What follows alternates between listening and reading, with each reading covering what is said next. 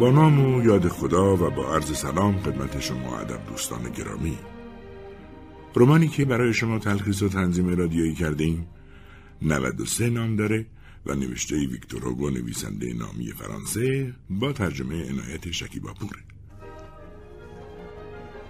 انقلاب فرانسه به شدت خود رسیده بود و با دخالت دولت‌های اروپایی رنگ جهانی به خود گرفته بود. در آخرین روزهای ماه مه 1793 یکی از هنگای پاریس در جنگل سودره به دنبال رد پای دشمن بود.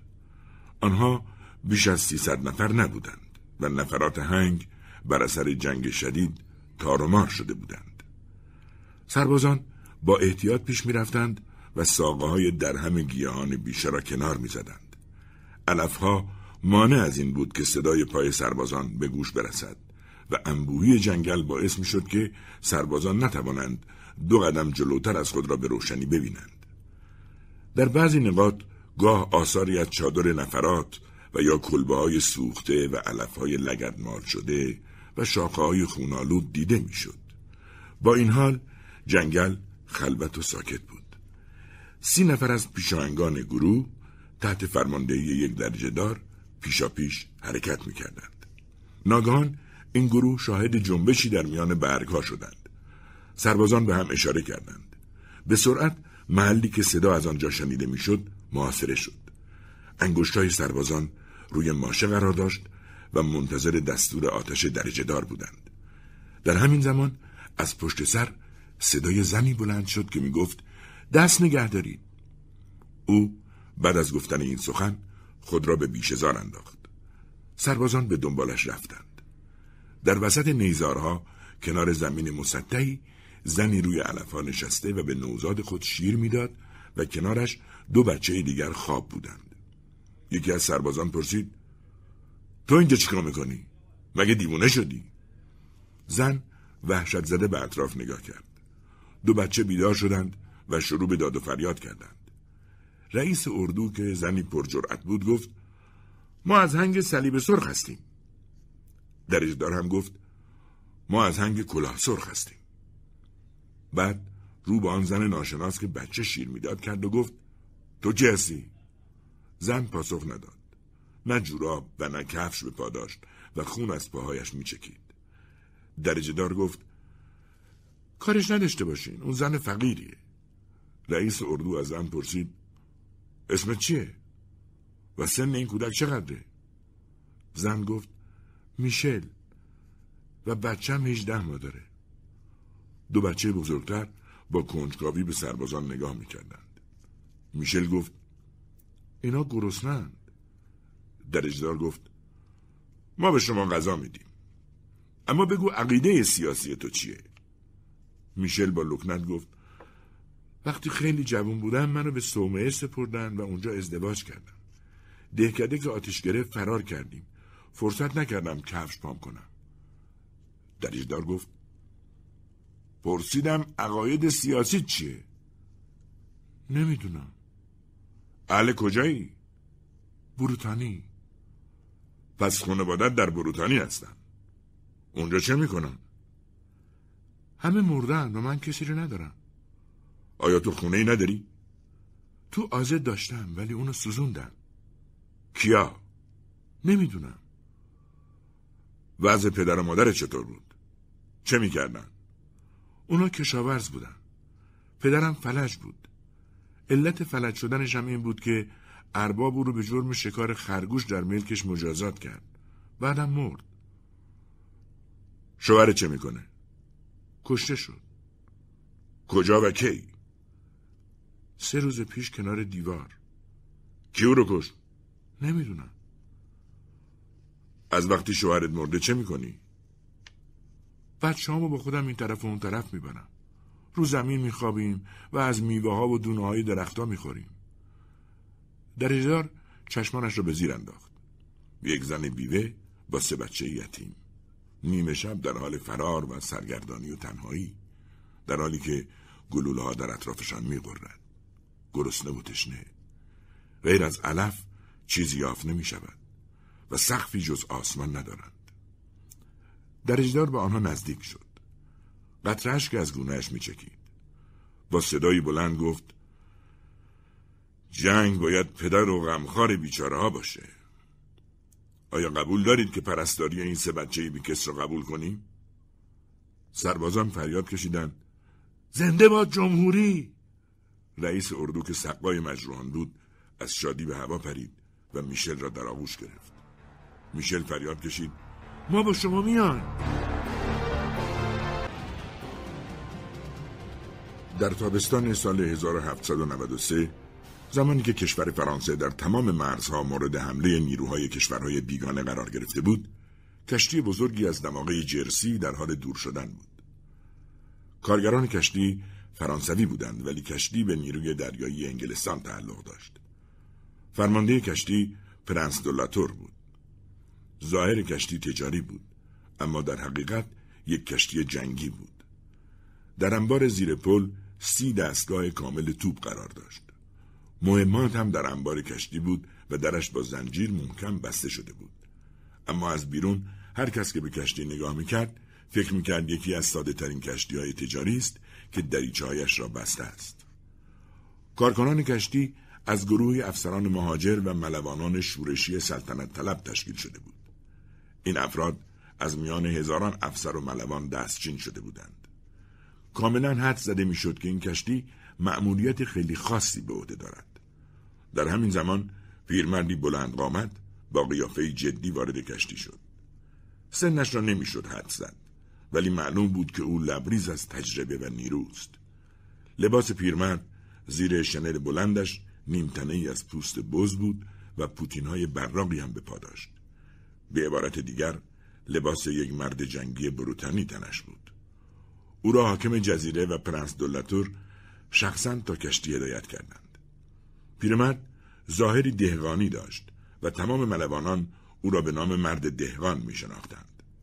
ساعتی بعد کشتی به بندر سنت هلیل رسید و فرمانده نامه محرمانه را به برادر شاه که در محلی عمومی ساکن بود رساند. در نامه نوشته شده بود آلی جناب نقشه ها اجرا شده است و پیشرفت کامل است و تا هشت روز دیگر تمام بندرهای این نواحی زیر آتش گلوله قرار خواهد گرفت. از طرفی چند روز قبل هم نامه سری به یکی از انقلابیون جزیره رسیده که در آن آمده بود. در اول ماه ژوئن یک کشتی جنگی که ظاهری تجاری دارد پیرمرد قد بلندی را در بندر پیاده خواهد کرد. او موهای سفید و دستهای سفید اشرافی دارد اما لباس دهقانی به تن کرده است. به کشتی های جنگی خبر بدهید آن کشتی را محاصره کنند و آن مرد را دستگیر کنید و دست و پایش را ببندید. کشتی پرنس دولتور ساعت نه شب از دماغه گذشت. بادی نمیوزید. مرد دهقان که ناخدا او را ژنرال مینامید و پرنس دولتور به او پسرم می‌گفت مثل یک ملوان معمولی آرام در عرشه قدم می‌زد. نزدیک ساعت ده فرمانده مرد دهقان را به کابین راهنمایی کرد. ناخدا و کاپیتان هم در کابین بودند. مرد دهقان آهسته گفت آقایون می‌دونید که رازداری مهمه و تا موقع انفجار باید ساکت باشید. شما تنها کسی هستید که نام منو می‌دونید. ناخدا گفت مطمئن باشین که این راز رو با خود به گور خواهیم برد. در بیرون از کابین معاون فرمانده و افسر ارشد کشتی روی عرشه قدم می‌زدند. افسر ارشد آهسته پرسید اون کیه؟ معاون فرمانده پاسخ داد از اشرافزاده های فرانسه و پرنس بروتانی و از مخالفان پرپاقرس انقلاب فرانسه است.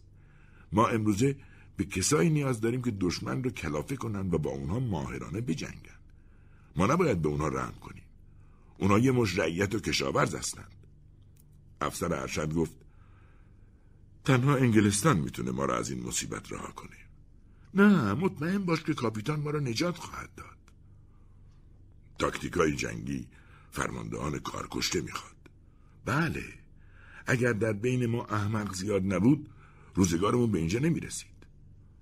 مثلا کند بولنویل در روزای اول دهقانهای خود را مسلح کرده بود و به اونها شگرد جنگیدن میآموخت او فکر می‌کرد می‌تونه از این وحشی ها سرباز واقعی بسازه. احمق نمی‌فهمید که نمیشه از مردم جنگلی سرباز سربازخونه ساخت. افسر ارشد فریاد زد. آه این جمهوری چی به سر ما آورد؟ چه خرابی ها برای چیز کم؟ معاون فرمانده گفت اشراف فاسد و زنای درباری کار رو خراب کردند. افسر ارشد گفت به هر حال ما به یه فرمانده بیرحم و وحشی نیاز داریم. درست گفتی. جنگ بدون ترحم باید آغاز بشه. همونطور که شاهکشا سر لویی شانزدهم بریدن ما هم باید دست پای اونا رو ببریم. در همین زمان فریاد و سر و صدایی از داخل کشتی به گوش رسید.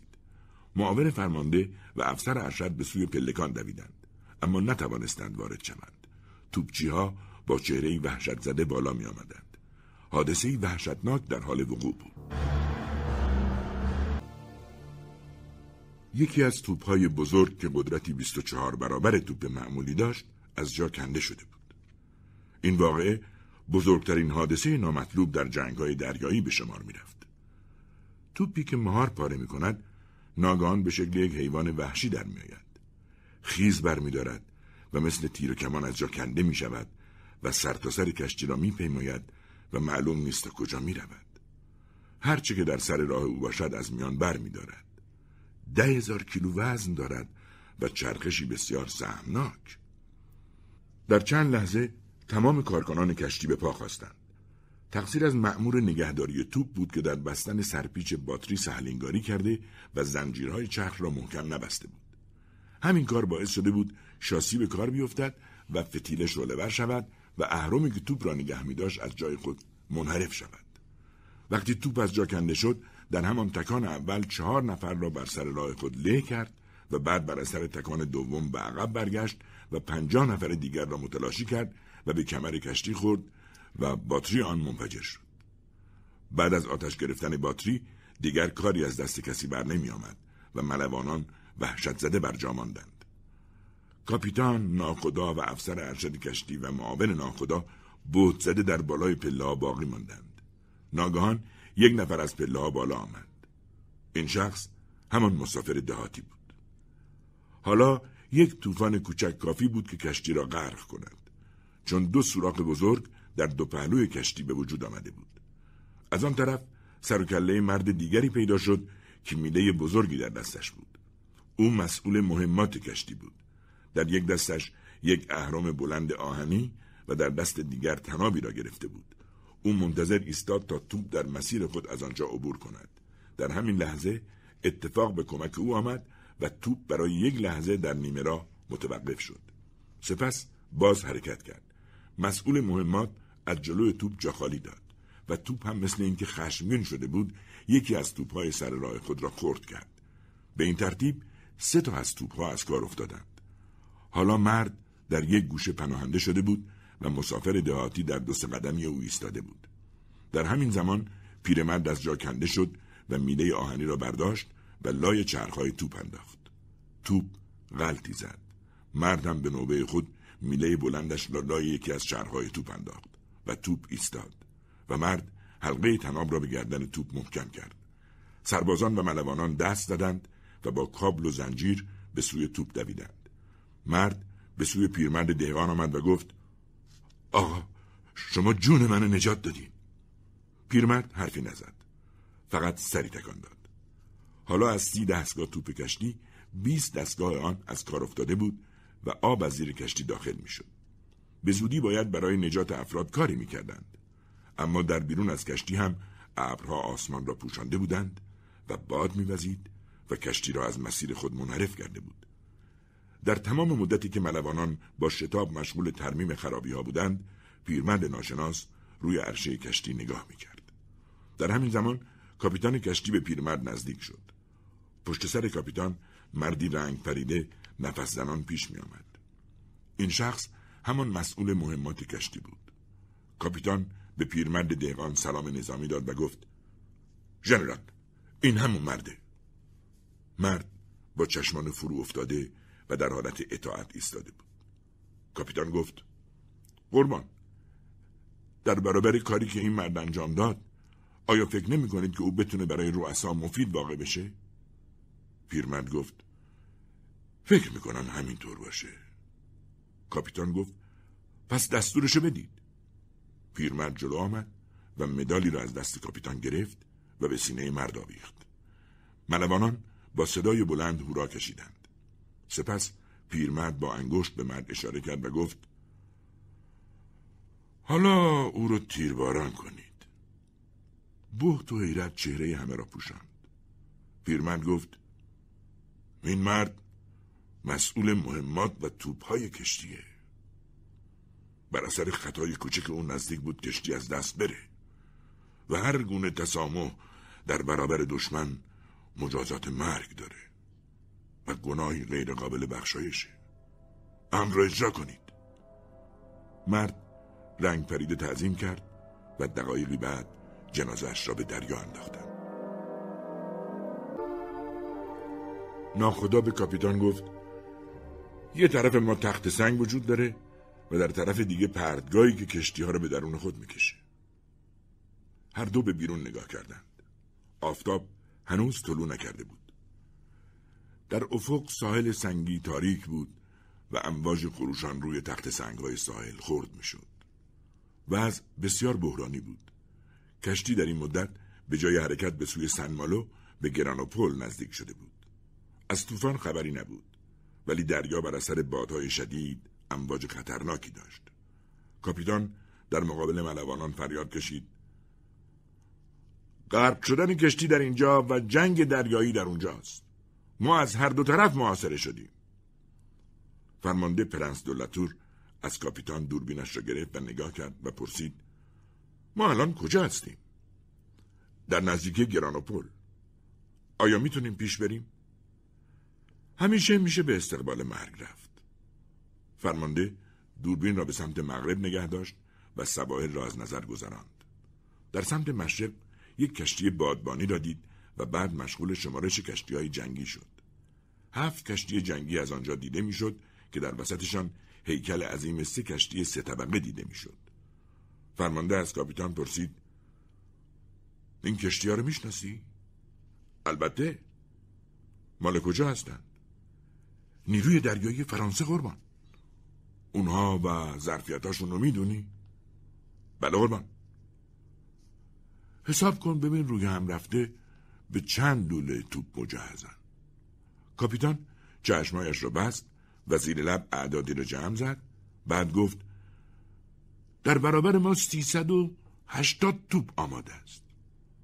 فرمانده از معاون ناخدا پرسید ما چند توپ آماده داریم؟ قربان نو دستگاه. افسر ارشد جلو آمد و گفت درست نیست. چهار دستگاه اون ناقصه و نیاز به تعمیر دارن. یعنی در کل پنج دستگاه توپ داریم بله قربان کشتی های جنگی آرام جلو می آمدند. خوشبختی اینجا بود که توپ های آنها باتریدار و خودکار بود و هر توپچی می توانست سه تای آنها را با هم فعال کند.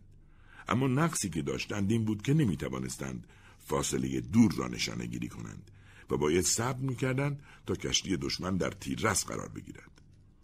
هرچند کشتی در برابر دشمن هیچ گونه آمادگی نداشت ناچار آنچه توپ و تفنگ و لوازم جنگی داشتند در عرشه قرار دادند و از همه مهمتر پل کشتی را محکم کردند و به هر ملوان یک جعبه فشنگ تحویل دادند. تفنگداران در جای خود مستقر شدند و توپها هم در نیم دایره ای جا داده شدند. کسی حرف نمی‌زد. کاپیتان گفت ما برای جنگ آماده ایم. در تمام این مدت پیرمرد مسافر روی عرشه ایستاده و با حالتی خشک و عبوس نگاه می‌کرد.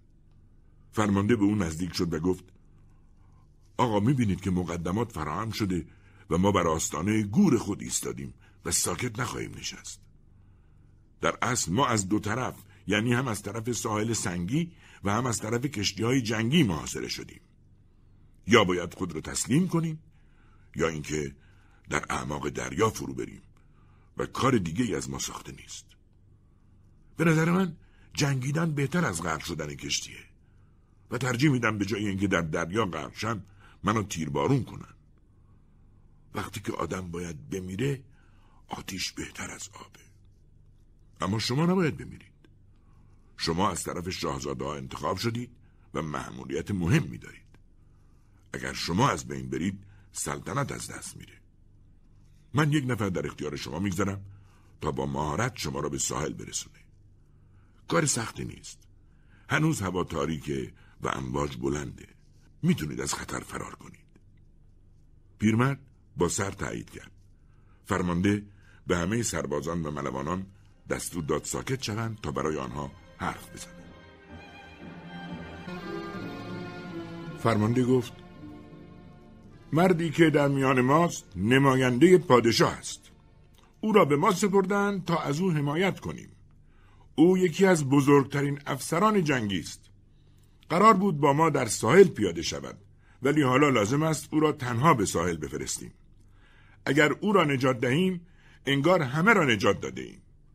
او ناچار است از قایق کوچکی استفاده کند و لازم است ملوانی ماهر و پرقدرت که شناگر ماهری هم باشد او را همراهی کند. هنوز هوا تاریک است و قایق می تواند از کنار کشتی بیان که دیده شود دور شود. حال می‌خواهم ببینم آن مردی که با اراده و پرقدرت است در میان شما کیست؟ ملوانی به نام حالمالو دست بلند کرد. چند دقیقه بعد پیرمرد و حالمالو در قایق کوچکی به طرف ساحل می‌رفتند. در ته قایق مقداری خوراکی یک بسته بیسکویت و یک چلیک آب قرار داشت. از آن سو نبرد آغاز شد و سطح دریا را دود فرا گرفت. حالمالو قایق را به طرف تنگه راند. و به زودی وارد آبهای آزاد شدند. به عبارت دیگر از منطقه خطر دور شده بودند. کم کم هوا روشن می‌شد. حالمالو رو به پیرمرد کرد و گفت آقا من برادر همون کسی هستم که شما دستور تیرباران کردنشو دادید. پیرمرد سر بلند کرد. حالمالو سی ساله بود. پیشانیش آفتاب سوخته و چشمانش عجیب بود. در کمربندش دو خنجر و دو هفت تیر دیده می‌شد. پیرمرد پرسید از من چی می‌خوای؟ می‌خوام تو رو به انتقام خونه برادرم بکشم. اما او گناهکار بود. من نمی‌دونم تو چی میگی. من به وظیفم عمل کردم. آیا صدای توپا رو میشنوی؟ در اونجا انسانهایی کشته میشن و تمام اینها تقصیر برادر توه.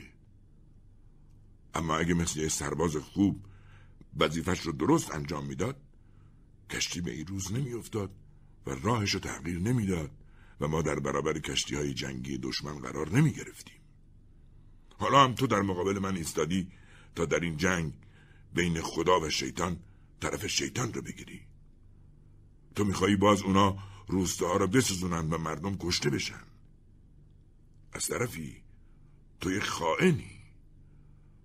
فرمانده منو به بزرگواری و صداقت تو سپرده. ولی تو که وعده دادی جون منو نجات بدی داری برعکس عمل می‌کنی. تو در برابر خداوند مسئولی. حالمانو که اشک از چشمانش سرازی شده بود ناله کنان گفت عالی جناب منو ببخشید فهمیدم که اشتباه کردم و برادرم هم گناهکار بوده. قربان من گوش به فرمان شما هستم. پیرمرد گفت پس تو رو بخشیدم کشتی در هم شکسته شد و افرادش نابود شدند حالمالو که ملوانی ماهر بود با مهارت تمام دماغه خطرناک را دور زد و خود را به ناحیه سن میشل رساند یک ساعت به غروب آفتاب باقی مانده به ساحلی ریگزار رسیدند و از قایق پیاده شدند. حالمالو گفت آلی جناب ما در مذهب رود کوزانون هستیم. پیرمرد خم شد و بسته بیسکویت برداشت و گفت باقی رو تو بردار. حالمالو هرچه خوراکی در قایق مانده بود در ساکش گذاشت و بند ساک را به شانه آویخت و گفت حالا چیکار باید بکنیم؟ باید از هم جدا بشیم. در جنگ ها یا باید یک نفر بود یا هزار نفر دوتایی خطرناکه بعد از جیب خود یک آویز گرهدار ابریشمی که مانند نشان بود درآورد وسط آویز شکل یاس زردی تلادوزی شده بود. گفت حافظت چطوره؟ خیلی خوب. پس گوش کن. تو جاده راست رو پیش می‌گیری و من جاده چپ رو. کیفت رو که به تو ظاهر یک دهقان میده به دوش بگیر و اسلحت رو پنهان کن. در بین راه چوبی از درخت بکن و دستت بگیر. سعی نکن از کنار مزاره بری. از پلها و جاده ها دوری کن حالمالو پرسید شما شبا کجا میخوابید؟ از من چیزی نپرس تو کجا میخوابی؟ میونه علفا پس کلاه ملوانیت رو دور بنداز و کلاهی دهاتی پیدا کن حالا خوب گوش کن راه جنگل رو بلدی؟ من بچه این اطراف هستم همه جا رو بلدم پس از راه جنگل سنوبن میری و کنار رود لیز میستی و صدا می‌کنی چطور با صدا کسی رو خبر می‌کنی؟ هالمانو سود زد و بعد صدای هوهوی جغ درآورد. پیرمرد گفت بسیار خوب. معلوم شد بلدی. بعد نشان ابریشمی را به هالمالو داد و گفت این نشان فرماندهیه. این نشان فرمان میده که حمله کنید و به کسی رحم نکنید. وقتی کنار رودرلیز رسیدی سه بار سود بزن. مردی از سوراخ زیر درخت بیرون میاد. نشان رو بهش نشون بده. می‌فهمه از پیش چه کسی اومدی. بعد به جنگل استیله میری و مردی چاق رو می‌بینی. به او بگو که مجمع کشیشان رو خبر کنه. بعد یک فرسنگ پیش میری تا به جنگل کتسیان می‌رسی. صدای جغ در میاری و مردی به نزد تو میاد. به او بگو مارکی باید ساکنان قصر رو مسلح کنه. تمام اینا رو که گفتم خوب به خاطر بسپار. از اونجا هم به جنگل مونشویه میری و آقای بندیک رو می‌بینی. او رئیس یک گروه دوازده نفره است. سپس پیرمرد دست به جیب برد و کیسه ای درآورد و به حالمالو داد و افزود تو این کیسه سی هزار فرانک پول است. هرچی که دارم همینه. من اینجا به چیزی نیاز ندارم و بهتر پول پیشم نباشه. تو بعد از اون به جاهای دیگه ای باید بری که دوستان به تو آدرس میدن. هر جا که بری این نشان گل یاس معرف توه. به هر کس که رسیدی میگی تا می‌تونن انقلابیون رو بکشن و به کسی رحم نکنن. هیچ محلی رو نادیده نگیرن و همه جا در کمین باشن. به اونها بگو انگلستان با ماست و ما باید جمهوری خواهان رو محاصره کنیم و بکشیم. اروپا هم به ما کمک خواهد کرد. هالمالو گفت اگه در مأموریتم موفق بشن به من چی خواهید گفت؟ به تو مقام شوالیه خواهم داد. و اگه موفق نشم مثل برادرم تیرباران میشن؟ درسته. سپس هر دو از هم جدا شدند پیرمرد صبر کرد تا هالمالو از چشم پنهان شود بعد به طرف برج قلعه مانندی رفت از پله ها بالا رفت و روی نیمکتی سنگی که مشرف به آبادی بود نشست و جاده ای را که از زیر میگذشت تحت نظر گرفت. از آنجا پشت بام های یازده روستا و چند فرسنگ دورتر تمام ناغوس های کلیسه ها دیده می‌شد. توجه پیرمرد به توده سیاهی جلب شد که به سبب تاریکی خوب تشخیص داده نمی‌شد. کم کم صداهایی را شنید. صدای زن و بچه داخلش بود. فهمید گروهی از جاده آمدند و به سوی جنگل می روند. حالا صداها آنقدر نزدیک بود که پیرمرد حرفا را میشنید. زنی می گفت از اینجا بریم. مردی پاسخ داد نه راه از اون طرفه. دیگری گفت هنوز خیلی راه مونده. مرد گفت چطور مگه؟ زن گفت ما دوتا زن هستیم و نمی‌تونیم سه تا بچه رو بغل بگیریم.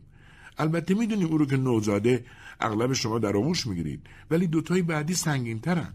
بهتر سریعتر برسیم. زن دیگری گفت از این کفشای خوبی که من دادید ممنونم. انگار اونا رو برای پاهای من دوختن. کم کم صداها دور شدند و سکوت جای آنها را گرفت. پیرمرد همچنان بی حرکت ماند. در اطراف همه چیز ساکت بود. ناگهان بلند شد و با دقت به ناقوس کلیسایی نگاه کرد این ناقوس در دو فرسنگی او بود بعد نگاهش به ناقوس دیگری افتاد و بالاخره همه ناقوس ها را از نظر گذراند. روی همه آنها روپوش سیاهی بود. معنی این کار چیست؟ ناقوس ها همگی به صدا درآمدند. آنها برای چه کسی به صدا درآمده بودند؟ بعد پیرمرد فهمید که کسی مورد تعقیب قرار گرفته است. اما چه کسی؟ بدنش لرزید. مبادا این شخص او باشد. اما غیر ممکن بود که مقامات دولتی از ورود او اطلاع یافته باشند. چون او تازه از قایق پیاده شده بود و بی تردید کشتی هم تا حالا غرق شده بود. در ضمن کسی جز فرمانده و ناخدا نام حقیقی او را نمی‌دانستند. سپس صدایی به گوشش رسید. صدا شبیه خشخش برگ کاغذ بود. نگاه کرد. ورقه کاغذی بالای سرش روی سنگ چسبانده شده بود. پیرمرد از طرف دیگر پله بالا آمده و متوجه آن نشده بود. کمی بالا رفت و آگهی را خواند. جمهوری فرانسه ما نمایندگان ملت به اطلاع عموم میرسانیم که شخصی به نام مارکی دولانتنک مشهور به پرنس برتانی مخفیانه از کشتی جنگی پیاده شده و تحت تعقیب قانونی است. برای سر او جایزه تعیین شده و هر کس بتواند مرده یا زنده او را تحویل دهد شست هزار لیره جایزه می‌گیرد. این جایزه به صورت سکه طلا پرداخت خواهد شد. همکنون یک گردان سرباز هم برای دستگیری او اعزام شده است. کمون پاریس دوم ژوئن 1793 پیرمرد سریع لبه کلاهش را پایین کشید و دگمه های نیمتنهاش را بست و با شتاب تمام از برج پایین آمد. دیگر بیفایده بود آنجا بماند. وقتی پایین رسید هوا تاریک شده بود. قدمها را آهسته کرد و به طرف آبادی ها که فکر می‌کرد آنجا مسئولیت بیشتری دارد رفت. همه جا خلوت بود. در پشت بیشه ایستاد و نیمتنهاش را پشت رو کرد و دگمه ها را بست و باز به راه افتاد. نور ما راه را روشن می کرد. سر یک دوراهی رسید. روی صلیبی که در حاشیه راه بود کاغذ سفیدی را شبیه به همان آگهی بالای برج دید. همان لحظه صدایی از پشت سر به او گفت کجا میری؟ برگشت. مردی بلند قامت و مثل خودش پیر ایستاده بود. ولی سر و بدتر از او بود. مرد به چوب دستی خود تکیه داد و دو مرتبه تکرار کرد کجا میرید؟ پیرمرد با آرامش پرسید اول بگید اینجا کجاست؟ شما در قلمرو تانیس هستید و من گدای مشهور این محلم و شما ارباب من هستید من؟ بله جناب مارکی دولانتناک. مارکی دولانتناک که بعدا هم با همین نام مشخص می شود جواب داد. بسیار خوب. منو ببرید تحویل بدید. مرد گفت جناب مارکی ما هر دو تو خونه خودمون هستیم. شما در قصر خودتون و من در بیشزار. مارکی گفت زود منو تسلیم کنید و کار رو تموم کنید. مرد گفت حتما قصد داشتید به بامپال برید. بله. اونجا نرید. چون دست معموراست مارکی آه عمیقی کشید و پرسید چرا دیگه ناقوس نمی‌زنن؟ می‌زنن. اما وزش باد مانع میشه که اون رو بشنوید. آیا اعلان رو هم دیدید؟ بله. می‌دونید که در جستجوی شما هستند و در همین نزدیکی یک گردان مسلح هست. خب بریم و منو تحویل بده. مرد گفت جناب مارکی گوش کنید. البته منزل من جای مناسبی نیست ولی مطمئنه. شب رو اونجا بخوابید و فردا صبح که مأمورا رفتن هر جا خواستید برید مارکی با دقت به اون نگاه کرد و گفت شما سلطنت طلبید یا جمهوری خواه؟ من فرصت فکر کردن به این چیزها رو ندارم. پس چرا به من کمک می‌کنید؟ چون من گدای یه لغم نونم و شما هم گدای زندگی. پس با هم برابری سپس مارکی به دنبال مرد گدا به کلبه او رفت. وقتی مارکی از خواب برخاست روز شده بود. مرد گدا به او گفت آلی جناب مسیر باد تغییر کرده و صدای ناقوس قطع شده. همه جا آرومه. سربازا یا خوابن یا رفتن. خطر اصلی از بین رفته. بهتره که ما از هم جدا بشیم. ساعت رفتن من هم فرا رسیده. با دست خود جهتی را نشان داد و گفت من از اونجا میرم. سپس به سمت مخالفش اشاره کرد و گفت اما شما از این طرف برید. مارکی همان راهی را که او گفت در پیش گرفت. به تپه رسید. سر و صدای زیادی شنیده می‌شد. بعد گروهی را دید که می‌دوند و نام مارکی دولنتناک را تکرار می‌کنند. مارکی سر پا ایستاد. از هر گوشه صدایی میشنید. کلاهش را از سر برداشت و نوار سفیدی را با تیغ خارزار دور لبهش محکم کرد و خطاب به مردمی که از جنگل سر برآورده بودند با صدایی بلند گفت من همون کسی هستم که در جستجوش هستید. مارکی دولنتناک معاون کل ارتش شاه. هرچه می‌خواهید بکنید و منو تیربارون کنید. و نیمتنش را کنار زد و سینه برهنش را نشان داد. بعد متوجه شد که همان جمعیت فریاد می‌زند. زنده با لانتناک زنده با جنرال. آنها گروه جنگجوی محلی بودند که به تفنگ و شمشیر و داس و بیل و کلنگ مسلح بودند. لباسشان از نمد محلی بود و چکمه های ساق بلند به پا داشتند. مرد جوانی از میان جمعیت بیرون آمد و کلاهش را انداخت و شمشیر خود را تقدیم کرد و گفت جناب مارکی مدتیه که ما در جستجوی شما هستیم. این شمشیر فرماندهیه. تا به حال من فرمانده اینا بودم ولی از این ساعت شما فرمانده هستید. نام من گابرده. مارکی گفت بسیار خوب. شما چند نفرید؟ هفت هزار نفر.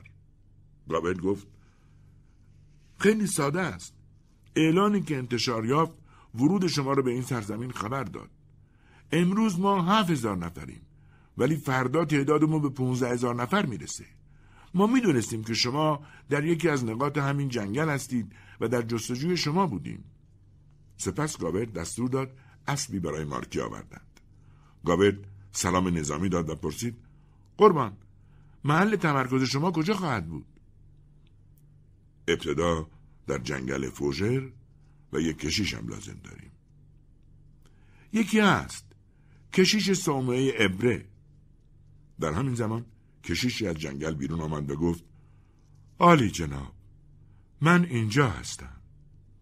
سلام جناب کشیش آماده شنیدن اعتراف به گناه هستید؟ بله قربان.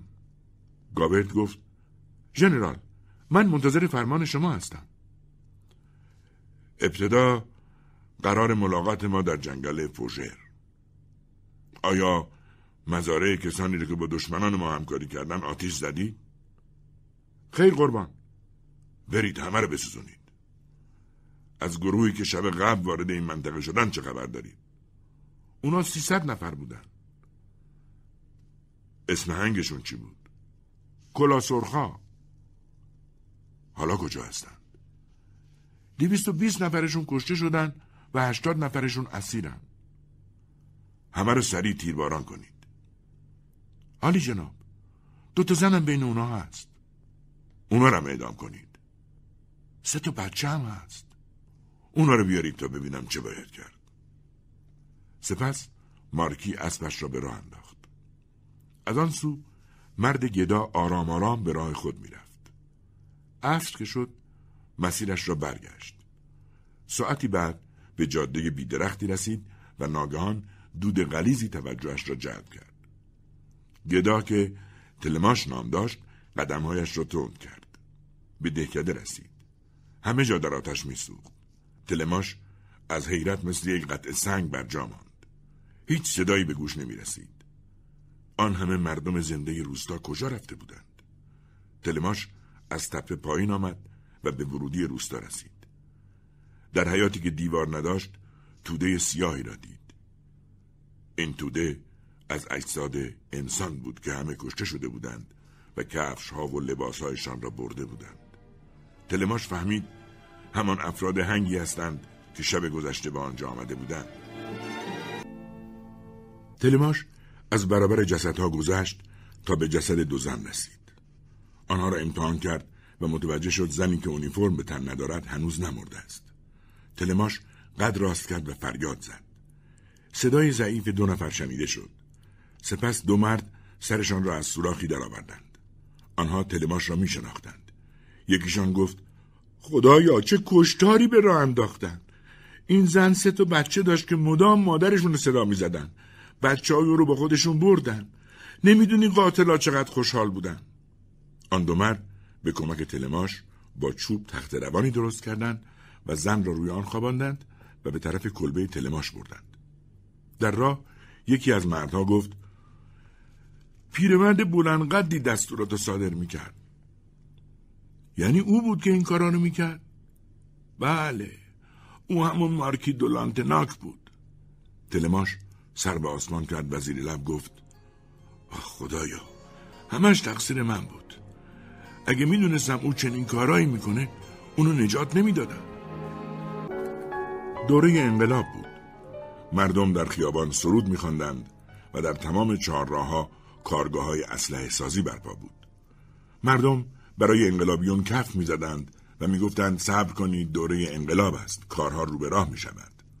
روی دیوارها اعلانهایی نصب شده بود که نشان می‌داد کجاها تسخیر شدند از طرفی آلمانها به دروازه پاریس نزدیک شده بودند اما همچنان قانونهای تند روانه برقرار بود و سرها بالای گیوتین می‌رفت چنین مینمود که پاریسی ها در حال اسباب کشی هستند و در بسات خورده فروش ها تاج ها و نشان های سلطنتی به چشم می‌خورد. دوران ویرانی خانواده سلطنتی رسیده بود و در بعضی کوچه ها مردم تاج بر سر گذاشته بودند و با سردوشی های جنرال ها سوار عرابه می شدند. در اغلب جاها تصاویر رهبران شورشی مانند مارا، فرانکلین و روسو دیده می‌شد. گروهی راهبه روی گاری نشسته بودند و های پاره سربازان را وصله می‌زدند. مردم روزنامه ها را با صدای بلند در خیابان میخواندند و حرفه ها با هم قاطی شده بود. سلمانی ها قصابی هم می‌کردند و قصاب ها آلات موسیقی میفروختند. در همه جا نان و زغال و صابون پیدا نمی‌شد. در جلو فروشگاه ها صفهای طویلی دیده می‌شد. در هر کوچه گروهی سرباز اتراق کرده بود و سربازان هر محل با پرچمهای مخصوص خود آمد و رفت می‌کردند. روی تمام دیوارها نوشته شده بود زنده باد جمهوری. سال 93 بود و در هر خیابانی یکی مشغول سخنرانی بود. یکی از این سخنرانها که قهرمانی انقلابی بود جیموردن نام داشت. او ابتدا در روستایی کشیش بود. بعد به معلمی سرخانه در خانه بزرگان مشغول شد و همیشه هم وجودش لبریز از تقوا و فضیلت بود. او در این حال به چند زبان اروپایی سلطه داشت. سال 1789 برای روح حادثه جوی او سالی مناسب بود. جیموردن که اینک پنجاه سال داشت همچنان مجرد باقی مانده بود. تا سال 1792 او به فعالیتهای خود ادامه داد. سال 93 سال جنگ با دولتهای اروپایی بود. از طرفی شهرهای دیگر فرانسه هم با پاریس مخالف بودند. جیموردن کسی بود که در دهم اوت مردم را وادار کرد مجسمه شاه را پایین بیاورند. او به خاطر فضیلتی که داشت فکر می‌کرد همه کس می‌تواند راه حقیقت را بپیماید. پابرنه ها هم او را شرافتمند می‌دانستند و از او راضی بودند. در واقع تمام کسانی که یک روز مزدور اربابان بودند امروز در خدمت جیموردن کار می‌کردند و هرچه او می‌گفت انجام می‌دادند. جیموردن ظاهر یک مرد معمولی را داشت. لباسی ساده و فقیرانه می پوشید و موی کمی که بر سر او مانده بود خاکستری بود. اما آیا جیموردن کسی را هم دوست داشت؟ باید بگوییم بله. او در دوران جوانی معلم سرخانه یکی از بزرگان بود و شاگردی داشت که فرزند و وارث یکی از خانواده های معروف بود. جیموردن بسیار به این پسرک علاقمند بود و تمام عشق و محبت خود را نثار این کودک معصوم کرد. جیموردن فقط مربی پسرک بود اما مانند پدری سختگیر از او انسانی واقعی ساخت. به خصوص آنکه پسر پدر نداشت و مادرش هم اخیرا مرده بود و عموی بزرگش که در کاخ ورسای زندگی می‌کرد قیم او بود. جیموردن به کودک هم درس می‌داد و دانشش را پیش می برد هم مراقب حال مزاجی او بود. اما سرنوشت کار خود را کرد و این دو نفر از هم جدا شدند و آن جوان وارد ارتش شد و جیموردن هم دنبال زندگی خود رفت تا انقلاب فرا رسید. در روح جیموردن تنها خاطرات این کودک باقی مانده بود و بعدها خواهیم دید که چه وقت این دو باز هم به هم رسیدند. در یکی از کوچه های پاریس به نام تاووس کافه بود که اغلب مردان ماجراجویی که مورد تعقیب مقامات دولتی بودند در آنجا جمع می شدند. در 28 ژوئن 1793 سه مرد پشت یکی از میزهای پستوی کافه دور هم جمع شده بودند. ساعت هشت بعد از ظهر بود. اولین مرد از این سه نفر رنگی پریده داشت و نگاهش تند و سرد بود. در صورتش هم زخمی بود که نمیگذاشت راحت بخندد. شلواری اسپورت و جورابهای سفید به تن داشت. یکی دیگر از مردها که غول پیکر بود موهایی ویس کرده داشت و سومی کوتاقت بود. چشمان سومی خون گرفته و روی صورتش لکه های کبود رنگ بود. اولی روبسپیر، دومی دانتون و سومی مارا نام داشت. اینها از اعضای مخوف مجلس ترور دوران انقلاب فرانسه بودند. مقابل روبسپیر مشتی کاغذ دیده می‌شد و نقشه بزرگی از فرانسه روی میز گسترده بود. دم در قراولی گماشته شده بود که کسی را اجازه ورود ندهد مگر از اعضای کمیته سلامت عمومی یا مجلس عامه باشد. کم کم صداهای این افراد بلندتر شد و هر سه عصبانی شدند. از بیرون هم گاهی سر و صدایی به گوش می رسید. دانتون سر پا ایستاد و صندلی خود را عقب زد و گفت دوستان گوش کنید انقلاب در خطر است باید اقدام فوری کرد من فقط در فکر آزادی فرانسه هستم. در انقلاب هر گونه احتیاطکاری مضر است. میان روی کار ما نیست. باید قاطع عمل کرد و دشمن را هر جا که هست خورد کرد. روبسپیر آرام جواب داد باید دید دشمن کجاست؟ دانتون گفت دشمن در خارج است. روبسپیر گفت دشمن در داخل است. دانتون گفت در هر جا که باشد او را بیرون می‌کنیم. روبسپیر گفت دشمن داخلی رو نمیشه بیرون کرد. و آن دو سر اینکه دشمن در کجاست به مجادله پرداختند. مارا گفت تو نرید. دشمن در همه جا رخنه کرده و شما را نابود می‌کنه. روبسپیر دستش را روی اسناد گذاشت و گفت جنگ خارجی خیلی مهم نیست اما جنگ داخلی از درون ما را می‌خوره. امروزه دشمن داخلی در منطقه وانده متمرکز شده و فرمانده هم داره. دانتون گفت می‌دونم. او یک راهزن خطرناکه. روبسپیر گفت او در دوم جوان از کشتی پیاده و موقعیت رو فراهم آورده تا انگلیسی ها هم به اونها ملحق بشن. انگلیسی ها نقطه خوبی رو برای پیاده شدن انتخاب کردن. برنامه اونا اینه که در فاصله 15 روز یک ارتش بسیار قوی رو از راه دریا با 300 هزار نیروی جنگی به بریتانی برسونن و اونجا رو فتح کنن. اما برای خارج کردن بیگانگان 15 روز وقت کافیه در حالی که برای برانداختن سلطنت 1800 سال زمان لازم بوده. دانتون گفت نمی‌دونم چی بگم. روبسپیر گفت باید خوب فکر کنید. دانتون گفت مسئله بسیار جدیه. با شما موافقم که انگلستان از روی اقیانوس قد علم می‌کنه. اما اسپانیا از پشت کوههای پیرنه و ایتالیا هم از طرف آلپ میاد. آلمان از سمت رود رون و روسیه از گدارها و دره ها بنابراین ما از خارج در برابر اتحادیه کشورهای اروپایی قرار داریم و از داخل با خیانتها و دستبندی ها هیچ یک از لشکرهای ما بیش از چهارصد سرباز نداره. مارا گفت شما هر کدوم برای خودتون روی چیزی تکیه می‌کنید. اما به نظرم هنوز خطر حقیقی رو نمی‌بینید. خطر از این قراره. کافه ها و باشگاه ها پر از افراد احزاب مخالفه و اونها در همه جا دارن برای ما آتیش درست می‌کنن. من ترجیح میدم که مجرم رو قبل از ارتکاب جرم مجازات کنم. من عادت دارم چیزی رو که شما فردا خواهید گفت امروز یا روز قبل بگم. این من بودم که به مجلس قانون مجازات ها را پیشنهاد کردم. من پیشنهاد کردم که مردم رو برای نگهداری انقلاب تعلیم بدن. من بودم که به فاصله 24 ساعت رأی به اعدام شاه قاسب دادم. برای سربازای زخمی قانونی گذروندم و کمیسیون شش نفره را از بین بردم. من خیانت بسیاری از همکارها را برملا کردم. اصرار من این بود که هر کس از حدود خود تجاوز بکنه باید به نام خائن محاکمه بشه. جناب رانتون چرا منو به همکاری دعوت کردی؟ فقط برای این بود که عقیده منو بدونی؟ آیا من اصرار دارم که جزو شماها باشم؟ خطر به نظر من در عدم وحدت و در حقیه که هر کس باید از اون استفاده کنه. دوستان خطر بالای سر شما و زیر پای شماست. در همه جا دارن توطعه می‌کنن. جاسوس همه جا هست.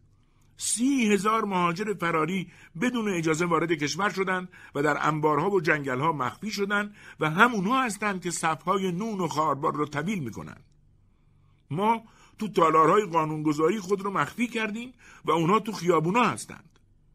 خطر در مرکز فرماندهی و ملت گرسنه و پابرهنه است. اشرافی که امروز دستگیر میشن فردا آزاد تو خیابونا میگردن. ما به یک دیکتاتور نیاز داریم. باید پاریس حکومت انقلابی رو به دست بگیره.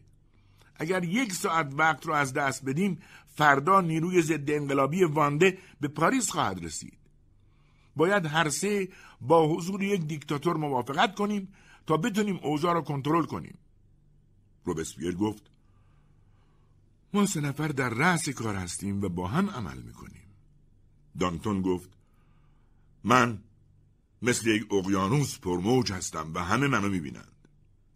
مارا گفت حالا که میل ندارید سخنانم رو بشنوید بسیار خوب. مجبورم بگم هر دو نابود میشید و سیاستی رو که پیش گرفتید از پیشروی شما جلوگیری خواهد کرد. راه فراری ندارید و با کارهایی که می‌کنید تمام درها رو به روی خود میبندید. دانتون گفت این از بزرگی ماست. و شانهایش را بالا انداخت.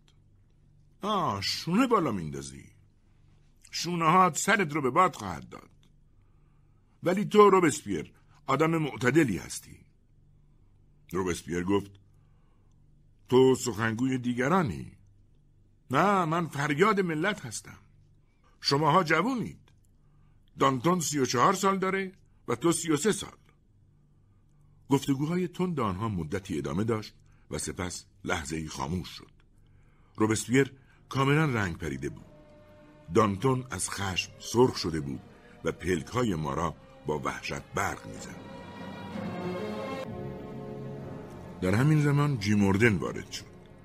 انگار بخشی از حرفهای آنها را شنیده بود. چون گفت هم شهریا باید با هم وحدت داشته باشیم. ملت از ما می‌خواد که متحد باشیم. ورود او چون آب سردی بود که روی آتش خشمها ریخته شد. جیموردن جلو آمد. دانتون و روبسپیر او را از سالها پیش می شناختند و گاهی از اوقات پشت میز خطابه مجلس کنوانسیون این مرد مقتدر و مبهم را می‌دیدند که به محض ورودش ملت برای او کف می‌زد. روبسپیر پرسید هم شهری چطور وارد اینجا شدی؟ مارا گفت اونو که می‌شناسید از اعضای فعاله. دانتون گفت حرفمون رو ادامه بدیم. همشهر جیموردن غریبه نیست. او جمع ما رو تکمیل می‌کنه. جیموردن گفت بسیار خوب موضوع چیه؟ روبسپیر گفت موضوع بر سر وانده است. می‌دونید که موضوع مهمیه. اگر وانده شکست بخوره یعنی انقلاب شکست خورده. زندگی فرانسه وابسته به وانده است. بعد مکسی کرد و گفت اما انگار شما کشیش هستید. جیموردن جواب داد بله کشیش بودم. دانتون گفت چه ربطی داره؟ یک کشیش خوب و شرافتمند از هزار آدم عادی بهتره. مارا گفت من با دانتون موافقم. دو تن از کشیش ها در انقلاب کمک شایانی به ما کردند. روبسپیر گفت کافیه. حالا به مسئله وانده برگردیم. جیموردن پرسید خیلی خوب در وانده مگه چه خبره؟ روبسپیر جواب داد کار سخت اینه که اونجا فرمانده این وحشتناک داره. نام این فرمانده چیه؟ یکی از مارکی های قدیم مارکی دولانتناک. جیموردن تکانی به خود داد و گفت اونو می‌شناسم. من کشیش او بودم. و به فکر فرو رفت و ادامه داد آدم خطرناکیه.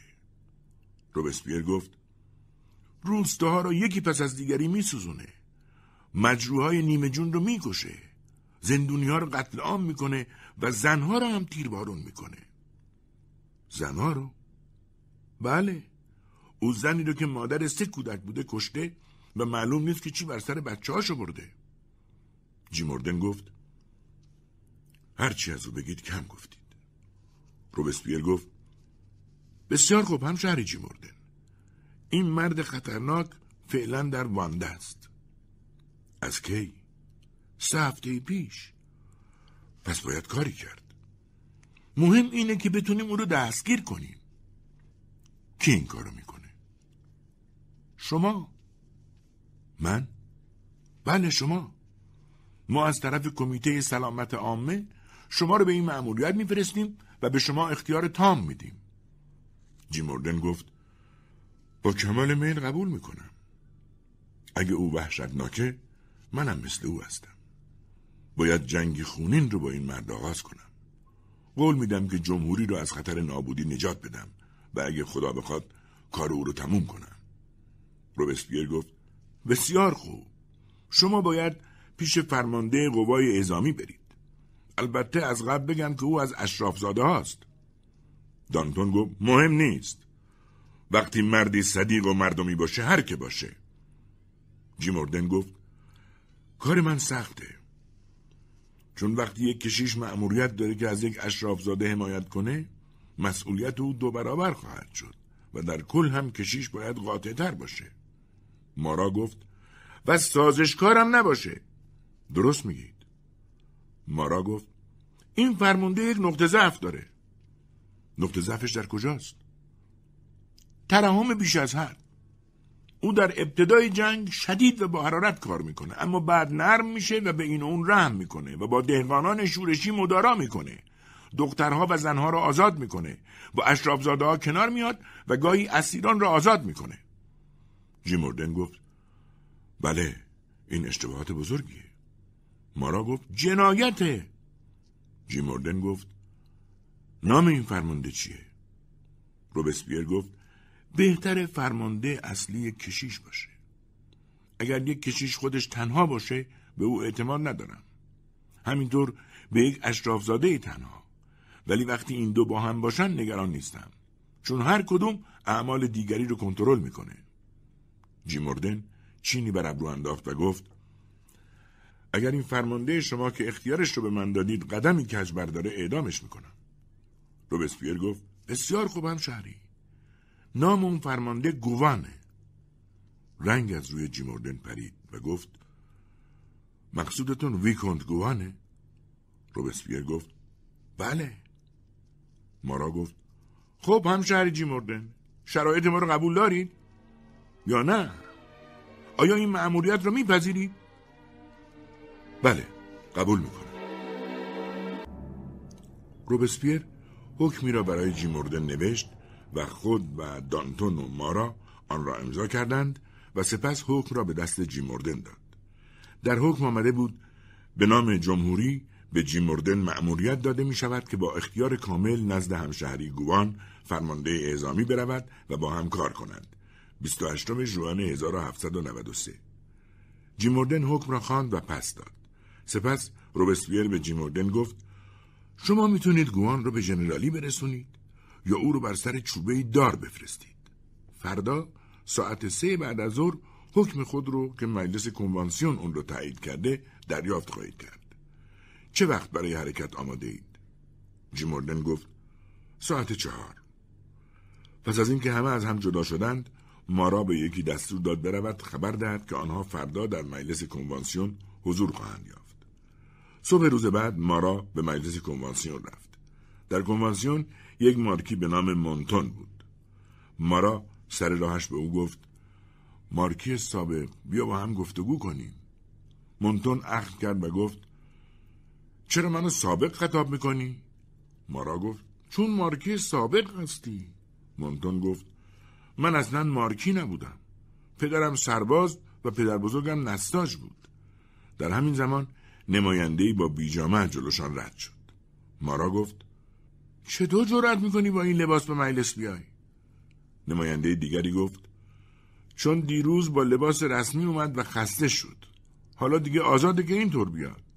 مارا با کشخلقی کاغذی را که دستش بود مچاله کرد و در جیب گذاشت و آهسته به مونتون گفت گوش کن قرار یک کشیش به نام جیموردن با اختیار کامل نزد ویکونت گوان فرستاده بشه این ویکونت فرمانده ستون اعزامی پاریس رو به عهده داره.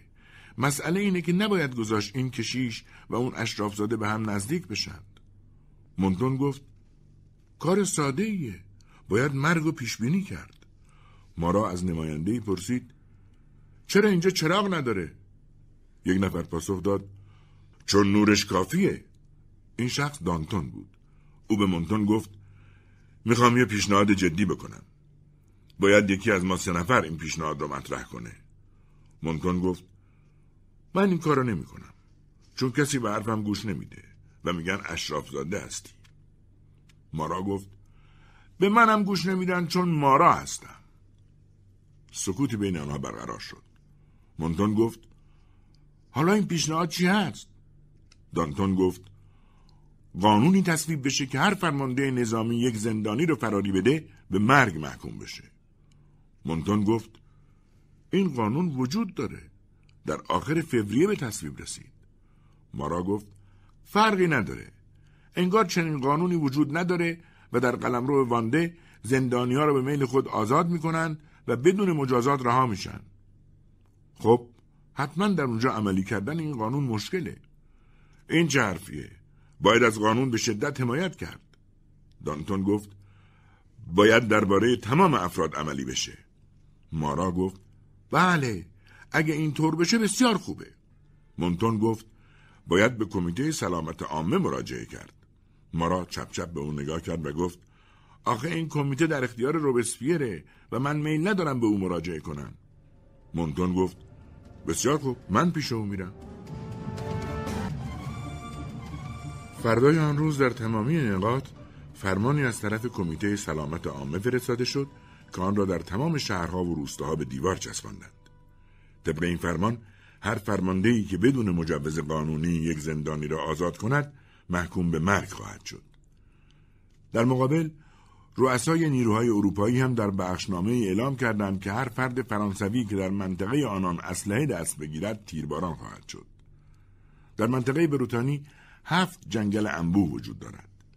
از مدتها قبل بخش وانده همیشه مرکز شورش بود و آن جنگل های انبوه به شورشیان کمک می‌کرد خود را پنهان کنند و در موقع لزوم آفتابی شوند این جنگل ها غیر قابل عبور و پر از گودال و رودخانه بودند شورشیان در آنها پناهگاههایی درست کرده بودند و یک پاره ناپدید می شدند. نیروهای انقلابی همیشه از رفتن به داخل این جنگل ها می ترسیدند. شورشی ها باورهای خاصی داشتند. مثلا گربه سیاه را جن می دانستند و اگر در حین جنگ به دو چوب برمیخوردند که مثل صلیب روی هم قرار گرفته بودند و یا اتفاقا شاقه های درختی صلیبوار قرار گرفته بود در پای آن زانو می‌زدند و دعا میخواندند. بیشترین مهارت آنها پر کردن تفنگ هنگام فرار بود. در طول این جنگ حقوق رؤسای شورشی که اغلب شاهزاده بودند از سوی انگلیسی ها پرداخت می‌شد. از طرفی در همین دوران ها به فکر غارت افتادند و در این راه از قتل ابایی نداشتند. معروف است که دادستانی را برای تصرف ساعتش با شمشیر از پا درآوردند. ارتش وانده به طور کلی به 154 بخش تقسیم شده بود و هر بخش محلی را در محاصره داشت. برای آنها فشنگ با ارزشتر از طلا بود. لباسشان یک شکل نبود و هر کس هرچه می‌خواست میپوشید. تعداد زیادی زن هم در میان آنها به چشم می‌خورد. این زنها بسیار دلیر و بیباک بودند و دست کمی از سربازان نداشتند. مردم از زندگی در جنگل عادت به خصوصی می‌گیرند که به هیچ وجه با زندگی کوهنشینان قابل مقایسه نیست. جنگل دارای اثر مخصوص به خود است. یکی را شجاع و دیگری را ترسو بار میآورد درباره بریتانی که وانده در آن قرار دارد باید گفت که بریتانی از دو هزار سال پیش همیشه محل سکونت یاغیان بوده است و آنها هرگاه پاریس جانی تازه به خود می گرفت بر علیهش قیام می کردند. در زیر زمین جنگل های وانده کوره خطرناک بود که تا چند کیلومتر طول داشتند. در این زیر زمین سلول درست کرده بودند که در آن چهار الا پنج نفر زندگی می کردند طوری که تنفس مشکل بود. اما در همین جا گردانهایی ناپدید بودند که ناگان از مخفیگاه خود بیرون می آمدند و به جان جمهوری خواهان می افتادند. تابستان 1793 بسیار گرم شده بود و به سبب جنگ های داخلی به طور کل در جاده بریتانی رفت آمدی دیده نمی‌شد. در اواخر ماه ژوئیه یک ساعت تقریبا بعد از غروب آفتاب مرد اسب سواری جلوی دهکده ایستاد. این مرد بالاپوش ساده‌ای به تن داشت که سرتاسر سر بدنش را می پوشند. موهایش جوگندمی بود و شمشیری به کمر بسته بود که در این ناحیه کمی غیرعادی جلوه می‌کرد سر یک هفتیر هم از جیب شلوارش پیدا بود با صدای پای اسب مهمانخانه چی در را گشود. چراغی هم در دست داشت. نگاهی به مسافر کرد و پرسید همشهری؟ آیا می‌خواهید در اینجا فرود بیاید؟ خیر. به کجا می‌خواید برید? به منطقه دوول. پس بهتر برگردین چون در دوول جنگه. آه پس خواهش می‌کنم به اسبم علوفه بدید. مهمانخانه چی سطلی پر از جو و مقدار یونجا آورد و دهنه اسب را گشود. بعد گفتگو میان آنها برقرار شد. دیوان پرسید آیا این اسب را اجاره کردید؟ نه اون رو خریدم. از کجا میاید پاریس. حتما همه روزو در راه بودید. بله سه روزه در حال حرکتم. به خاطر اینه که جاده ها ناامنه. از من بپذیرید و در اینجا استراحت کنید. باید خیلی خسته شده باشید. اسبتون هم خسته است. اسبها حق دارن خسته بشن اما انسان ها خیر. بینشان سکوت برقرار شد. میمانخانهچی به اسب سوار خیره شد. چهره او خشک و جدی بود و داشت به جاده خلوت نگاه می‌کرد. شما تنها با این اسب سفر می‌کنین؟ نه اسکورت هم دارم. کجاست؟ همینجا. و به شمشیر و هفتیرش اشاره کرد. مهمانخانه چی به اسب آب داد و باز به سوار نگریست. با خود گفت به نظرم این مرد کشیشه. اسب سوار پرسید در دوول چه کسایی می جنگن؟ یک گذشته در برابر یک گذشته. نمی‌فهمم چی میگی. یک گذشته که طرف جمهوریه با یک گذشته که به نفع شاه می جنگه با هم درگیرن. اما دیگه شاهی وجود نداره. چرا شاه کوچیک هست؟ عجیب اینه که هر دو گذشته که در برابر هم ایستادن با هم نسبت دارن. مرد از سوار به سخنان او با دقت گوش می‌داد. او ادامه داد. یکی از اونها جوان و دیگری پیره. به این معنا که برادرزاده در برابر عموی خود ایستاده. عمو طرفدار شاه و برادرزاده جمهوری. بین اونها دعوای مرگ و زندگی برقراره. سوار پرسید مرگ و زندگی؟ بله هم شهری. می‌خواید بدونید با هم چه تعارفاتی رد و بدل می‌کنن؟ این آگهی که اینجا می‌بینید از طرف فرمانده پیره. اون رو سردر مهمونخونه من چسبوندن. اما روی هر درختی هم دیده میشه. سپس مرد مهمانخانه چی چراغ خود را مقابل آگهی که با حروف درشت چاپ شده بود نگه داشت تا اسب سوار بتواند آن را بخواند.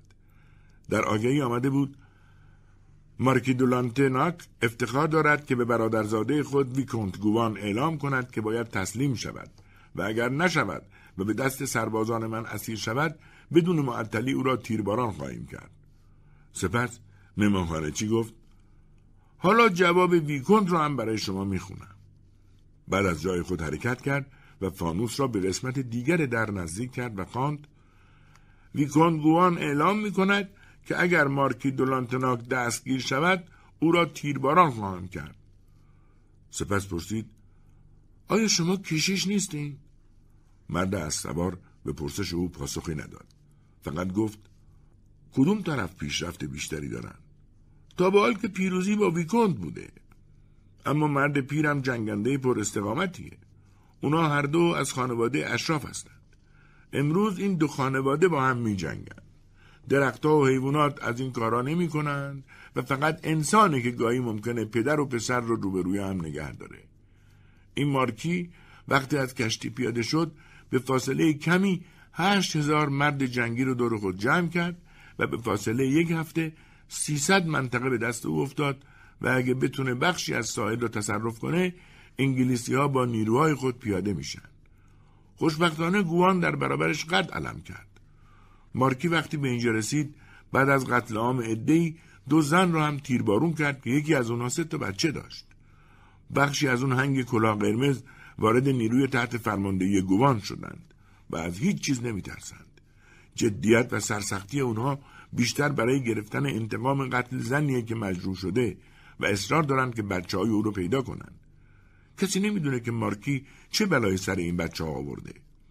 اگه بچه های این زن کشته شده باشند مسئله به این آسونی حل نخواهد شد. در هیچ جای جهان به حریم سه کودک بیگناه تجاوز نمیشه. به نظر من اگه شیطانی واقعا در جان باشه مارکیه و اگر فرشته باشه گوانه اسب سوار حرفی نزد. مهمانخانهچی از او پرسید چیزی نمی‌خوری؟ او گفت من با خودم یه قمقمه آب و قدری نون آوردم. اما نگفتید که در ناحیه دوول چه خبره؟ ابتدا مارکی پیشرفت زیادی کرده بود. اما از وقتی گوان به اینجا اعزام شده جلو پیشرفت مارکی گرفته شده و همه جا با شکست مواجه شده. حالا مارکی به طرف دوول حرکت کرده و اگه بتونه این ناحیه را تصرف کنه و آتیشبار خودش رو در کوهستان دوول مستقر کنه قوای انگلیسی می‌تونن به آسانی نیروهای خودشون رو از دریا پیاده کنن و دیگه کار تموم میشه. به همین جهت گوان بی اون که با کسی مشورت کنه یا از مرکز اجازه بگیره برای اینکه وقت تلف نشه تمام افراد توپونه خودش رو جمع کرده و به دوبل رفته. معلومه که در دوبل بین اونها جنگ سختی در خواهد گرفت. از اینجا تا ناحیه دوبل چند ساعت راهه؟ حدود سه ساعت. مسافر گوش فراداد و گفت انگار سر و صدایی شنیده میشه. چی گوش داد و گفت درسته صدای تیره. پس بهتر شب را همینجا بمونید. حرکت در چنین مواقعی صحیح نیست. اسب سوار گفت نه نمی‌تونم بمونم. و باید هرچه زودتر برم. اشتباه می‌کنی. البته نمی‌دونم کار شما چیه. ولی ریسک کردن در چنین مواقعی خطرناکه. با این همه باید حرکت کنم. سطل یونجا را جلو اسب بردارید. چقدر باید بدم؟ مهمانخانه چی؟ مبلغی گفت و از سوار داد. سپس به از سوار گفت پس حرف منو گوش کنید. دوبل دو راه داره. یکی جاده مستقیم و یکی جاده کنار دریا. از جاده سمت راست برید. مسافر تشکر کرد و اسب خود را به حرکت درآورد. هوا کاملا تاریک شده بود. سر دورایی که رسید به جای جاده سمت راست از سمت چپ رفت. درگیری نیروها نابرابر بود. قوای مارکی شش هزار نفر بود و قوای ویکونت 1500 نفر. ولی از لحاظ شدت عمل با هم مساوی بودند. عجب اینکه ویکونت اول حمله کرد. ویکونت گوان بیش از سی سال نداشت. با هیکلی نیرومند و استوار و چشمانی نافذ. او نه سیگار می‌کشید نه مشروب می‌خورد زود عصبانی نمی‌شد و حتی در موقع جنگ هم مواظب ناخونها، دندانها و موهای خود بود و گرد و غبار لباسش را می‌گرفت. او حتی یک بار هم زخمی نشده بود. مارکی هم یک فرمانده ارتش بود. فرمانده مقاوم و متفکر. او از جوانان حرارت بیشتری نشان می‌داد و چون به مرگ نزدیکتر بود شجاعتش هم بیشتر بود. او فرض می‌کرد که اگر کشته هم بشود چیز زیادی را از دست نخواهد داد. البته در مقابل گوان سخت عصبانی بود چون با او فامیلی داشت و نمی‌فهمید که چرا باید از جمهوری خواهان حمایت کند. این جوان نادان ممکن بود روزی وارث او شود چون مارکی فرزندی نداشت. مارکی خیلی به تعداد نفرات فکر نمی کرد و حرفش این بود که جمعیت دهقانی که از بیشه آمده بودند می توانستند خطرناک باشند چون با جنگ حقیقی و منظم آشنا نیستند ولی در این حال چاره هم نداشت و لازم بود از نیروی آنها استفاده کند اما او یک گروه مجهز و منظم را از کجا می توانست پیدا کند؟ تنها راه رسیدن قوای منظم انگلیسی بود. برای این کار لازم بود به نقطه ساحلی دست بیابد. به همین دلیل هم وقتی دوول را بیدفاع دید خود را به آنجا رساند. شش هزار مرد جنگی همراه او بود و به تاکتیک کمینگیری برای حمله ناگهانی متوسل می‌شد. او یقین داشت که گوان با آن افراد کمش نمی‌تواند در برابر او کاری کند. به خصوص اینکه از بیرحمی و قصافت قلبی خودش مطمئن بود و با اراده ای آهنین می‌توانست در برابر دشمن بیستد. او برای یافتن متحدان بیشتر به اطراف سر زد ولی نفرات جدیدی را نتوانست بیابد. وقتی به سوی دوول برمیگشت ناگان قررش توپی را شنید. دودی قرمز رنگ همه جا را فرا گرفته بود. بر جای خود خشک شد. جنگ در شهر آغاز شده بود. اصلا منتظر چنین حادثه ای نبود. یعنی چه کسی حمله کرده بود؟ هر قطع که جلوتر می‌رفت با ساکنان بیشتری روبرو شد که در حال فرار بودند. از آنها علت را پرسید ولی مردم از ترس دیوانه شده بودند و فریاد میکشیدند. وقتی مارکی به شهر رسید دید اوزا حسابی در هم آشفته است. ماجرا این بود که نیروهای جنگلی مارکی در حال خوردن و آشامیدن بودند که یک باره متوجه شدند لوله های سه توپ بزرگ به سوی آنها نشانه رفته است. یکی از افراد سراسیمه تیری با تفنگش شلیک کرد. بلافاصله گلوله توپ جوابش را داد. دهقانان وحشت زده به همه طرف میدویدند و نمی‌دانستند چه کار کنند. گلوله های توپ هم مدام غرش کنان تاریکی را می شکافت و قوقای عجیب برپا می کرد. علف های خشک آتش گرفته بود. اسبها شیه می کشیدند و مردم مجروحان را لگدمال می کردند. گوان که در تاریکی کمین کرده بود هر که را می‌دید هدف قرار می‌داد. کم کم فراری ها وضعشان را مرتب کردند و حالت دفاعی گرفتند و خود را به جنگل رساندند. نیروهای مارکی دولانتناک با اینکه توپ داشتند ولی از آنها استفاده نمی کردند. شاید منتظر بازگشت مارکی و کسب اجازه از او بودند. وقتی دهقانان موضع گرفتند گوان به فکر فرو رفت. به خیال خودش آنها را غافلگیر کرده بود. حالا نمی‌دانست چه کند. عده دهقانان زیاد بود و سلاحهای مجهزی داشتند. از سوی دیگر تمام راه فرعی را بلد بودند. ناگهان گلوله دیوار پشت سر گوان را سوراخ کرد و به دنبالش گلوله دیگری کلاه او را به هوا پرتاب کرد. توپچی گفت قربان مواظب باشید انگار شما را هدف قرار دادن در همین زمان صدایی از پشت دیوار به گوان گفت آلی جناب موقع عقب نشینیه. گوان گفت حرف نزنید ببینم چه خبره. در حقیقت مارکی رسیده بود. معاون مارکی به او گفت آلی جناب ما را غافلگیر کردن. چه کسی؟ نمی‌دونم. بسیار خوب. اگر جاده دینان بازه عقب نشینی کنید. قربان عقب نشینی رو شروع کردیم. ولی با اون سه تا بچه چه کنیم؟ اونها گروگان های ما هستند با خودتون ببریدشون. با رسیدن مارکی آنها هم شلیک توپخانهشان را آغاز کرده بودند. گوان در برابر خود مجروحان و کشته شدگان زیادی را می‌دید. از تمام قوای او به جز دوازده هزار نفر باقی نمانده بود. چه باید کرد؟ نباید به فکر حمله بود. مخصوصا از روبرو. گوان اهل وانده بود و آن اطراف را خوب می شناخت. فکری کرد و به معاونش گفت فرمانده این قسمت رو به تو واگذار می‌کنم. هر طور که می‌دونی سر این حیوونا رو گرم کن. معاونش گفت اطاعت میشه. سپس چند کلام در گوش معاونش گفت و بعد پرسید تمام شیپورزنا آمادن بله قربان نه نفرن. دو تا رو نگه دار و هفت نفر رو در اختیار من بگذار. وقتی شیپورزنها آمدند گوان فرمان داد تمام توپچی ها هم بیایند. توپچی ها دوازده نفر بودند. یکیشان همان درجه داری بود که سکودک آن زن را تحت حمایت گرفته بود گوان درجه دار را فرمانده توپچی ها کرد بعد گفت کفشاتون رو و اسلحاتون رو با حسیر و علوفه باندپیچی کنید با خودش 20 نفر می شدند. خودش جلو افتاد شیپوچی ها وسط و توپچی ها با توپهایشان از پشت سر می آمدن. بعد از 20 دقیقه راهپیمایی آرام و ساکت به انتهای کوچه ای رسیدند که از آنجا می‌شد وارد خیابان بزرگ شد. جلو رفتند و در برابر خود پنج هزار دهقان وانده را دیدند که پشت به آنها مشغول تیراندازی بودند. آهسته کاها و حسیرهای اسلحه ها را باز کردند. دوازده نارنجک انداز در پستهای خود مستقر شدند و ناگهان با علامت گوان و فرمانی که بلند فریاد زد دویست مرد جنگی در سمت راست دویست نفر سمت چپ و بقیه در مرکز شلیک کنید به طرف دهقانان شلیک کردند. تأثیر این حمله ناگهانی وحشتبار بود و دهقانان خود را محاصره شده دیدند. گمان کردند که نیروی تازه از پشت سر به آنها حمله کرده و در همان حال صدای شیپورها را شنیدند و تیر هم مثل باران بر سرشان خالی شد. دهقانان چاره جز فرار ندیدند و به فاصله چند دقیقه مثل لشکر شکست خورده متفرق شدند. معاون مارکی چند نفر از فراری ها را با گلوله کشت ولی باعث نشد که بقیه نگریزند.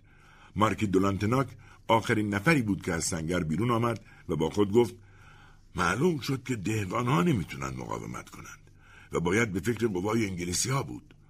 گمان رو به مردانش کرد و گفت شما ارزش هزار نفر را دارید. معاون گوان به تعقیب فراریان پرداخت و عده زیادی را دستگیر کرد.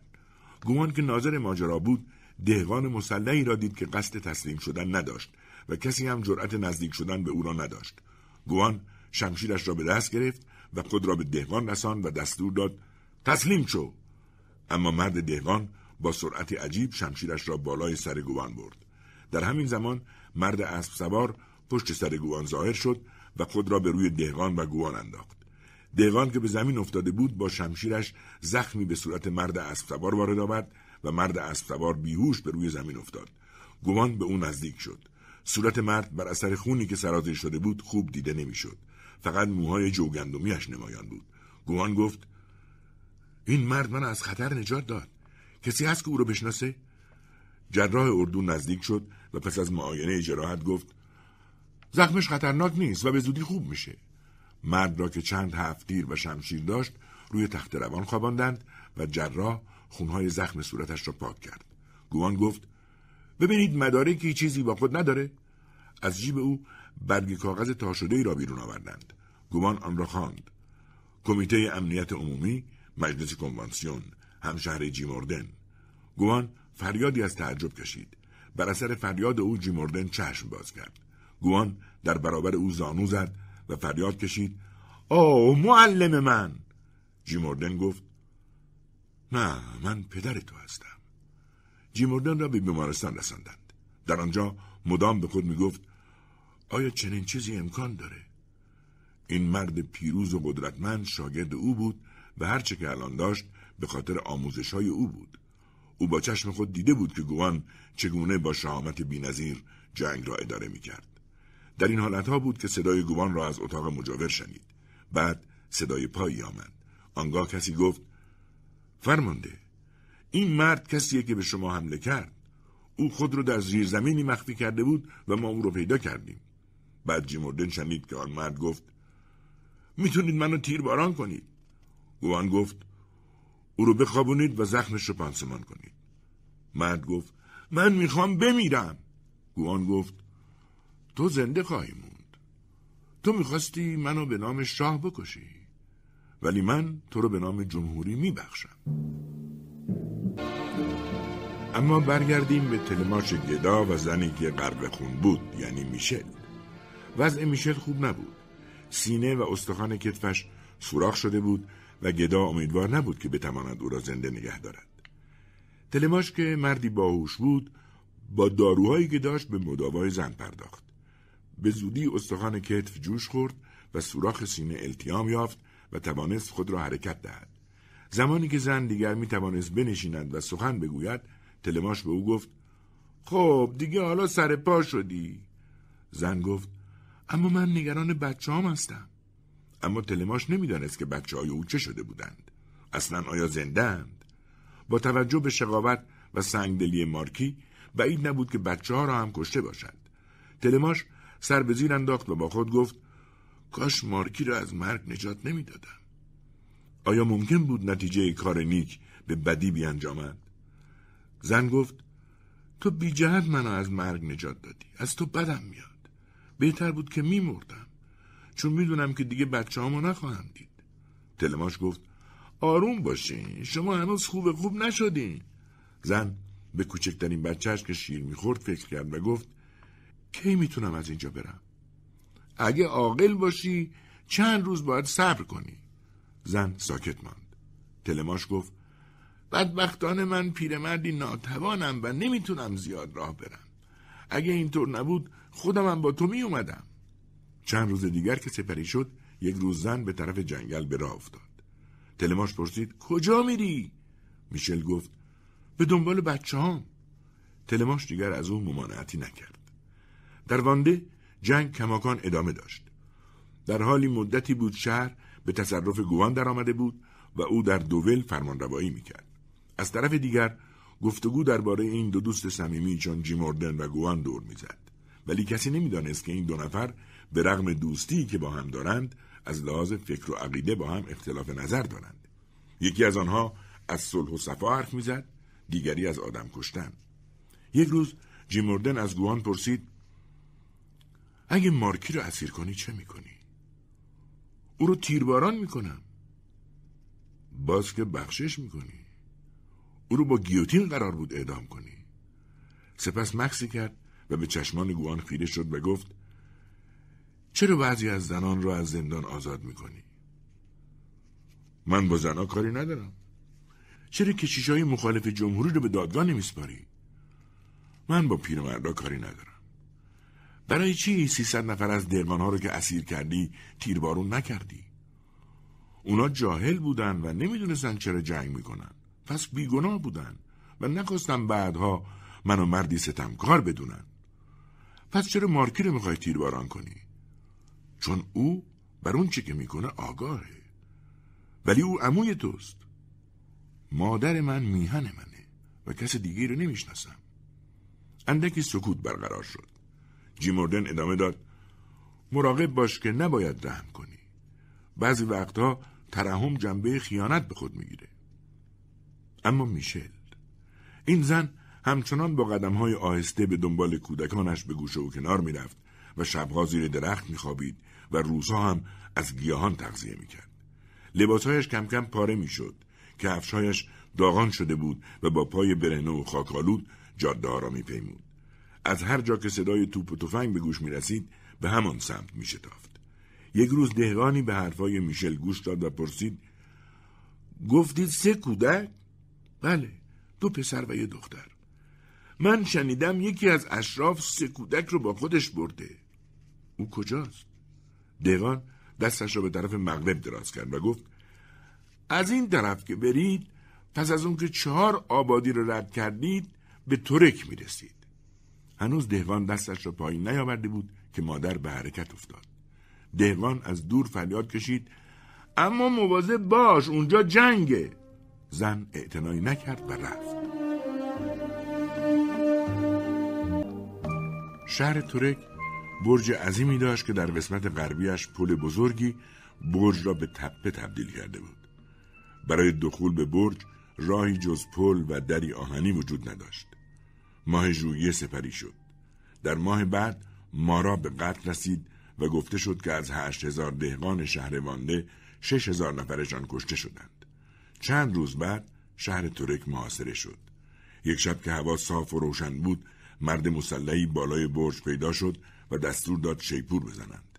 با صدای شیپور نفراتی که در پایین برج اردوگاه عظیمی را تشکیل داده بودند بیرون آمدند. مرد از همانجا فریاد زد من ایمانوس کشنده جمهوری خواهان هستم. شما با شمشیر انگشت مرا قطع کردید و پدر و مادر و یک خواهرم را با گیوتین کشتید. من از طرف مارکی دولانتناک شاهزاده بروتانی با شما حرف می‌زنم. ما در جنگل از شما شکست خوردیم و حالا هم در این برج محاصره شدیم. حالا شما هزار نفر و ما نوزده نفر بیشتر نیستیم. مارکی کنار من ایستاده و من از طرف او حرف می‌زنم. درست گوش بدید. ما سه کودک رو به عنوان گروگان نگه داشتیم و حالا وقتمونه که اونها رو به شما پس بدیم. به شرط اون که بگذارید ما آزادانه از این محل خارج بشیم. ولی اگر پیشنهاد ما رو رد کنید به شما میگم که دو راه بیشتر برای ورود به این مکان نیست. یکی که به وسیله بوتها و چوبها سد شده و دیگری راه پل که با فتیله باروت و مخزن نفت اون رو مسدود کردند. اگر شما مانع از خروج ما بشید کودکان رو در میون آتش خواهید دید. صدایی از پایین جواب داد ما این پیشنهاد را رد می‌کنیم. 24 ساعت به شما مهلت داده میشه تا فکر کنید. شما اگه فردا در همین ساعت تسلیم نشید حمله شروع خواهد شد. فرصت 24 ساعته نزدیک به پایان بود ولی نه جیموردن و نه گوان موفق به حمله نشده بودند.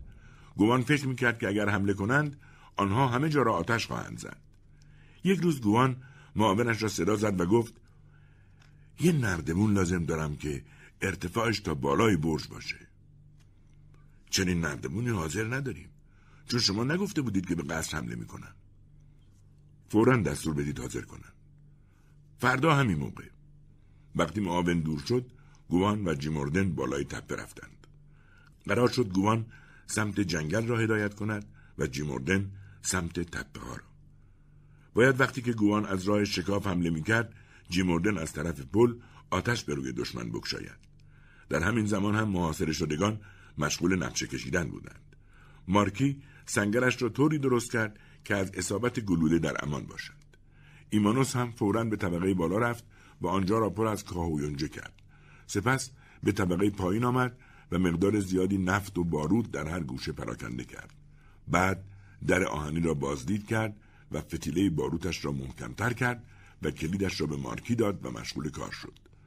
وقتی خورشید دمید در بیرون هشت هنگ پیاده و دو هنگ توپخانه با تفنگ و سرنیزه های آماده برای حمله دیده می‌شد و در داخل برج نوزده نفر به پر کردن تفنگها و تپانچه ها مشغول بودند و در داخل تالار هم سه کودک میشل آرام خوابیده بودند. یک ساعت که از طلوع آفتاب گذشت سه کودک بیدار شدند و مشغول سوپ خوردن شدند. در همین زمان صدای شیپوری از طرف جنگل شنیده شد و بلافاصله شیپورچی از برج جواب او را داد. سپس از کنار جنگل فریادی بلند شد که می‌گفت محاصره شده. اگر تا امروز غروب تسلیم نشید حمله را شروع خواهیم کرد. صدایی از آن سو جواب داد عیب نداره شروع کنید. غروب آفتاب فرا رسید. همه جا را سکوت پوشانده بود. جرقه ای از سوی جنگل دیده شد و به دنبالش صدای مهیبی سکوت را به هم زد. این صدای شلیک توپ بود. سه کودک که چرت می‌زدند سر بلند کردند اما دقیقه بعد باز به خواب رفتند. مادر سرگردان همچنان به راه رفتن خود ادامه می‌داد و اگر کسی از کنار او میگذشت میشنید که پشت سر هم اسامی فرزندانش را تکرار می‌کرد. در میدان دهکده به عدهای برخورد که مات و مبهود به گاری که میآمد نگاه می‌کردند. گاری شبیه تابوت بود و کسی از درونش خبری نداشت. چند نفر با شمشیر برهنه آن را مشایعت می‌کردند.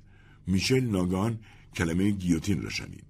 جلوی خانه کت خدا مردی با چند سرباز دیده می‌شد. مرد کاغذی به دست گرفته بود و با صدای بلند چنین می‌خواند. به یاقیان و افرادی که اسلحه به دست گرفته و علیه حکومت جمهوری می جنگند اعلام می شود که خود را تسلیم کنند. کسانی هم که به یاقیان پناهدهند به مرگ محکوم می شوند.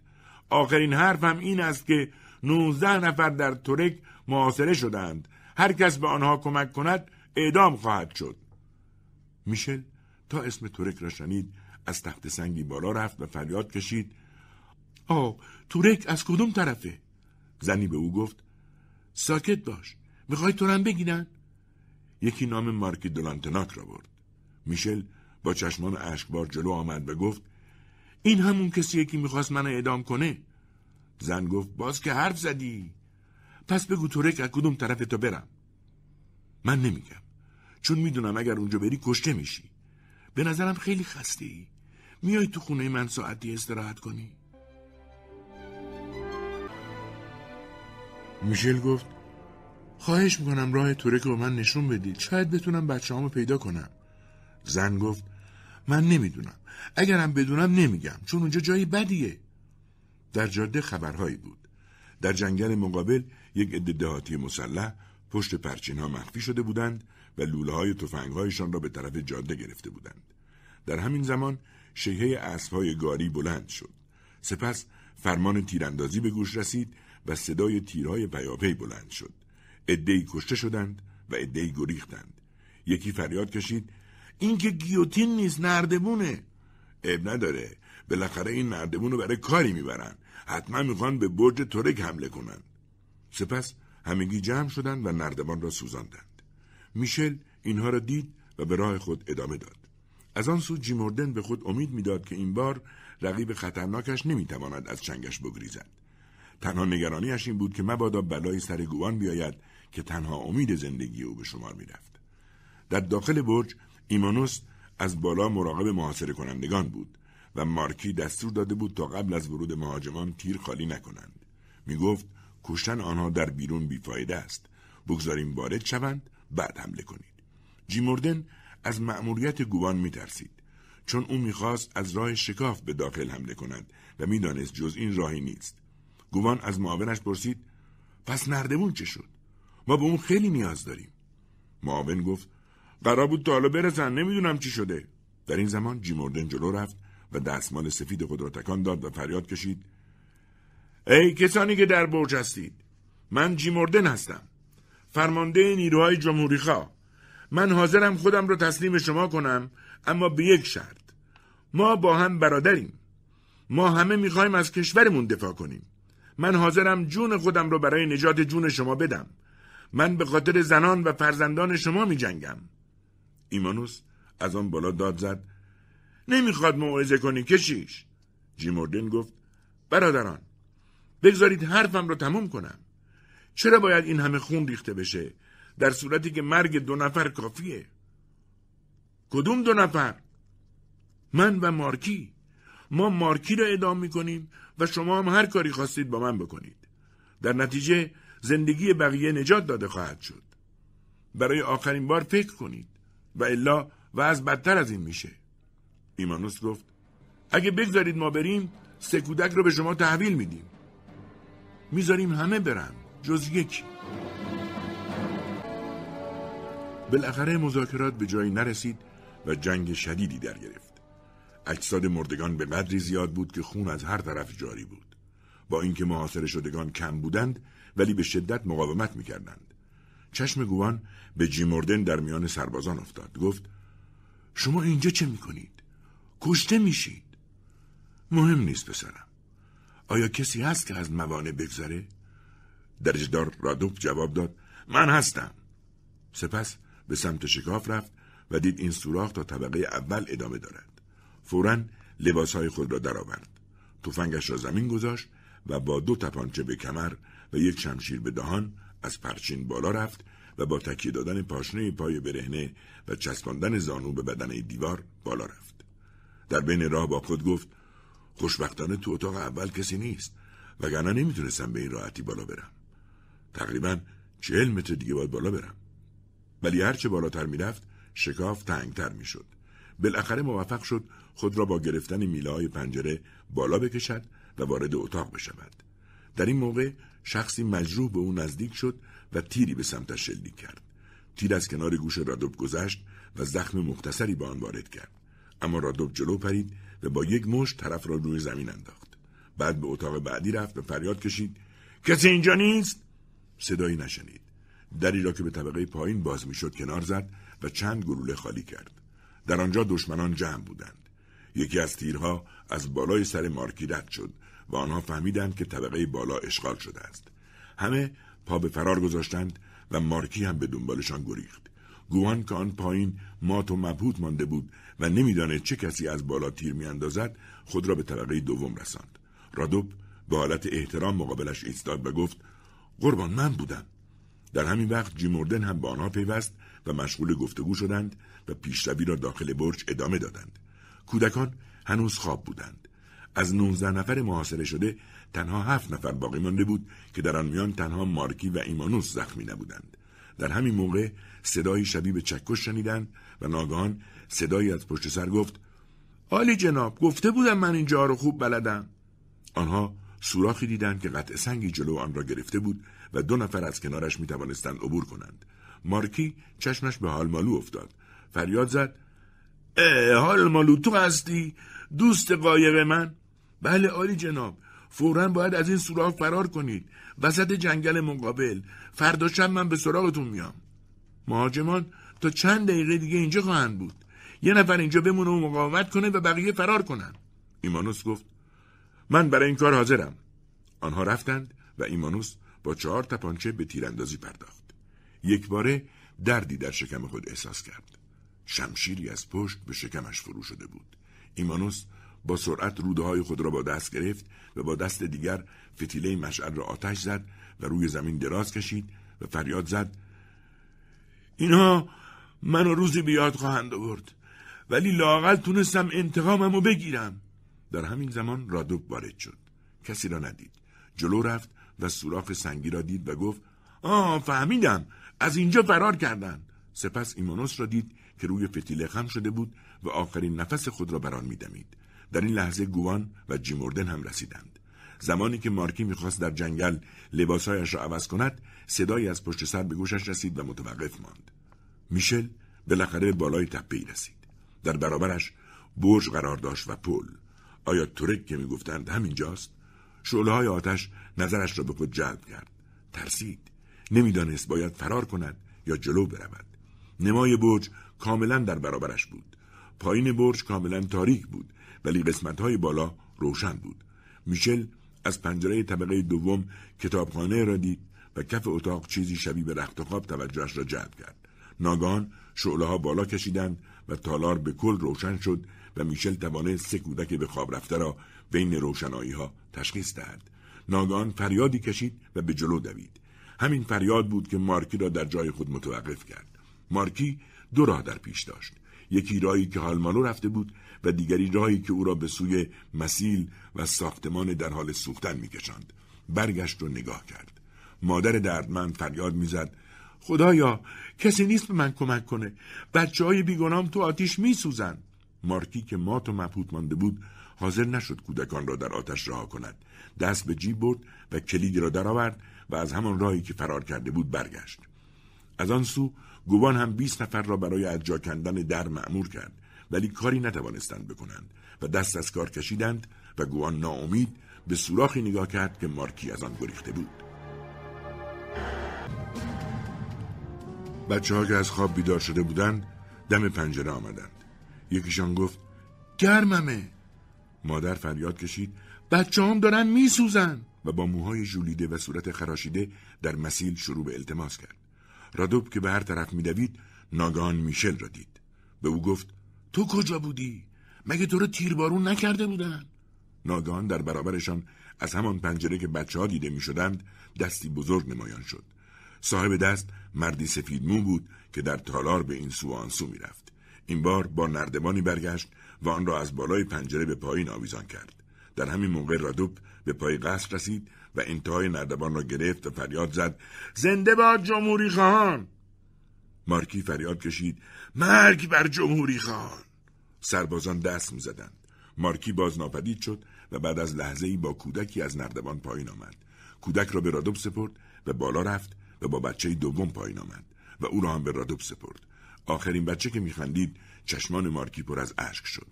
این مرد سنگدل حالا مهربان شده بود. بچه را بوسید و به دست رادوب داد و ناپدید شد.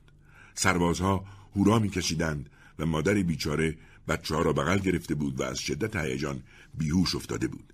در این حال باز مارکی جلو پنجره ظاهر شد و با وقار تمام و با قامتی راست از پله ها پایین آمد. وقتی که پای خود را به زمین میگذاشت کوچکترین غمی نداشت و با متانت به اطراف مینگریست. ناگهان دستی به شانهاش خورد. برگشت و جیموردن را دید. جیموردن گفت مارکی دیگه بسه. خود رو تسلیم کنید حرفی ندارم و با شما میام. بنا به فرمان جیموردن مارکی را در یکی از اتاقها با قرصی و کوزه آب زندانی کردند و در را به روی او بستند. ساعت یازده شب بود. جیموردن شبانه نزد گوان رفت و گفت بالاخره کار تموم شد. باید برای اعدام مارکی دادگاه نظامی تشکیل بدیم. تو چون با مارکی خیشی و نسبت داری نمی‌تونی در دادگاه حاضر بشی. و به عنوان دادستان از او بازجویی کنی. من و رادوپ و دیگران دادگاه را تشکیل خواهیم داد. بعد از اینکه او رو به زیر گیوتین فرستادیم موضوع وانده خاتمه خواهد یافت. گوان کاملا ساکت بود و به فکر عمیقی فرو رفته بود و هرچه بیشتر به این حوادث فکر می‌کرد روحیش متزلزلتر می‌شد. او می‌دانست که مارکی مردی لجوج و بیرحم بود اما نمی‌دانست چرا او که در مقابل هیچ خونریزی ترسی به خود راه نمی‌داد به این کودکان رحم کرد. در واقع مارکی از قفس گریخته بود و کسی نمی‌توانست او را دستگیر کند. اما این مرد خطرناک خود را در کام شعلههای آتش انداخت و با وجودی که می‌دانست خطر تهدیدش می‌کند برای نجات سه کودک خود را به خطر انداخت.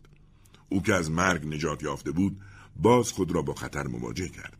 آیا در آینده نمی‌گفتند که او جان سه کودک را نجات داد ولی ما او را زیر گیوتین فرستادیم؟ اگه فردا به من بگن تو که کودکان رو نجات ندادی چرا نجات دهندشون را زیر گیوتین فرستادی؟ آیا اگر مردی مستبد انسان دوست بشه و کودکانی را از مرگ نجات بده باید او رو کشت؟ اصلا مقصود از این انقلاب چه بود؟ این همه قتل و خونریزی چرا انجام شد؟ مگر این شورش برای انسانیت نبود؟ این پرسش ها به گونه ذهن گوان را به خود مشغول داشت که در پایان نتیجه گرفت که مارکی باید آزاد شود. هرچند که اندیشید شاید مارکی پس از آزادی بگوید احمقها من آزاد کردید و من باز خونریزی رو شروع خواهم کرد. گوان در این افکار بود که خود را جلو زندان یافت. عدهای سرباز از زندان محافظت می‌کردند. گوان بدون آنکه بداند چه می‌کند قدمی به جلو گذاشت. افسر نگهبان خود را معرفی کرد و گوان با دست در زندان را نشان داد و گفت در را باز کنید. گوان وارد شد و در را پشت سر خود بست. مارکی که بی اراده در طول و عرض اتاق قدم می‌زد برگشت و هر دو دقایقی بی حرکت روبروی هم ایستادند. مارکی خنده کنان گفت چند ساله که نتونستم تو رو ببینم. امروز لطف کردی و به دیدارم اومدی. لطفا بفرما کمی بنشین. خیلی معذرت می‌کنم که صندلی برای شما ندارم. می‌دونم که تا چند ساعت دیگه به گیوتین تسلیم خواهم شد. عیبی نداره شما می‌خواید یک نفر با ایمان را از میون ببرید و شما می‌خواید در کشور هیچ شوالیهی وجود نداشته باشه. سپس کمی سکوت کرد و ادامه داد بسیار خوب من حرفامو زدم. ولی فقط بدونید که شما افرادی خائن و بیشخصیت هستید. حالا هرچه زودتر منو اعدام کنید. گوان یک قدم جلو آمد و گفت جناب مارکی لانتنق شما آزاد هستید. سپس شنل فرماندهی خود را از تن درآورد و بر شانه مارکی انداخت طوری که صورت او را پوشاند. مارکی پرسید چه خیالی داری؟ گوان با صدایی بلند گفت ستمان در را باز کن. در باز شد و گوان به مارکی گفت دقت کنین موقع رفتن در را محکم ببندید. مارکی گیج و مبهوت از در خارج شد. سربازان محافظ زندان چون شخص بلند قدی را که شنل فرماندهی بر دوش داشت دیدند احترام نظامی به جا آوردند و مارکی توانست آزادانه بیرون برود. مارکی به جنگل رفت و گوان تنها در زندان باقی ماند. جیموردن که همان زمان در دادگاه نظامی بود همراه دو نظامی دیگر رأی به حکم اعدام مارکی دادند. جیموردن حکم مکتوب را در پاکتی گذاشت و به سوی زندان رفت و فریاد زد در را باز کنید دو مأمور در را باز کردند اما جیموردن به جای مارکی با گوان روبرو شد و با صدای لرزان پرسید شما اینجا چه می‌کنید؟ من زندانی هستم مارکی کجاست؟ آزاده و من اونو فراری دادم گوان مگه حواست پرته؟ خیر من شنلم رو روی دوش او انداختم و گذاشتم خارج بشه و حالا خودم به جای او در خدمت شما هستم. غیر ممکنه. تو دیوونه شدی. مارکی کجاست؟ دیگه نمی‌دونم کجاست. جیموردن از خشم دندانها را به هم فشرد و با رنگی پریده فرمان داد متهم را به دادگاه بیارید. در دادگاه گوان گفت من حرفی برای دفاع از خود ندارم. او چون عمل جوان مردانه ای انجام داد و کودکان را از مرگ نجات داد من هم عملی مردانه دربارش انجام دادم. به نظر من عمل خوب او تمام تبهکاری ها و قتل و غارت های او را از بین برد. حرف دیگه ای در دفاع از خود نداری؟ نه. بهتره منو به مرگ محکوم کنید. جیموردن دست به سینه گفت دوستان قانون در برابر شماست و باید طبق اون رأی بدید. رأی اکثریت اجرا خواهد شد. افسری که آنجا بود گفت گوان به دلیل ترحم بیجا و بدون کسب اجازه مجرم را آزاد کرده و باید به مرگ محکوم شود. رادوب از جا بلند شد و گفت من از جوانمردی شما خوشم اومد و اگر اختیاری داشتم شما را به درجه سلشکری میرسوندم. مارکی عملی جوان مردانه انجام داد و شما با نجات او مرتکب هیچ گناهی نشدید. ما کشتار نکردیم که فرماندهمون اعدام بشه. او هم رز و هم سنگر ماست. جیموردن پرسید پس شما رأی به تبرعه گمان می‌دید؟ من میگم که منو به جای او اعدام کنید. جیموردن از جا برخاست و با صدای محکمی گفت دادگاه نظامی با دو رأی در برابر یک رأی گوان را به اعدام محکوم می کند. سپس با رنگ پریده کلاهش را برداشت و گفت گوان شما فردا صبح قبل از طلوع آفتاب اعدام خواهید شد. مانند شب گذشته در زندان باز شد و این بار جیموردن وارد شد. به گوان گفت پسرم چرا این کار رو کردی؟ گوان گفت شما معلم من بودید و وجدان منو اینگونه بیدار کردید من تحت تأثیر تعالیم شما این کار رو کردم و از شما سپاسگزارم. روز بعد زیر برد سربازان صف کشیدند. گیوتین را برپا کرده بودند. سربازان سکوت کرده بودند. گوان را آوردند. لبخند بر لب داشت. نفس جیموردن به سختی در می آمد. در این موقع سربازان طاقت را از دست دادند و با صدای بلند گریه کردند و گفتند او رو ببخشیم جیموردن با صدای خوش گفت او باید طبق قانون اعدام شود. گوان آرام به سمت جیموردن رفت و در برابر او سلام نظامی داد و برگشت. چند قدمی که با دشخیم جلو رفتند باز گوان به دشخیم گفت کمی صبر کنید. سپس سرش را برگرداند و رو به پرچم با صدای بلندی گفت زنده باد جمهوری فرانسه. سپس دشخیم او را آرام خواباند و با دست موهایش را عقب زد و فنر را فشرد و سر گوان به زمین پرتاب شد.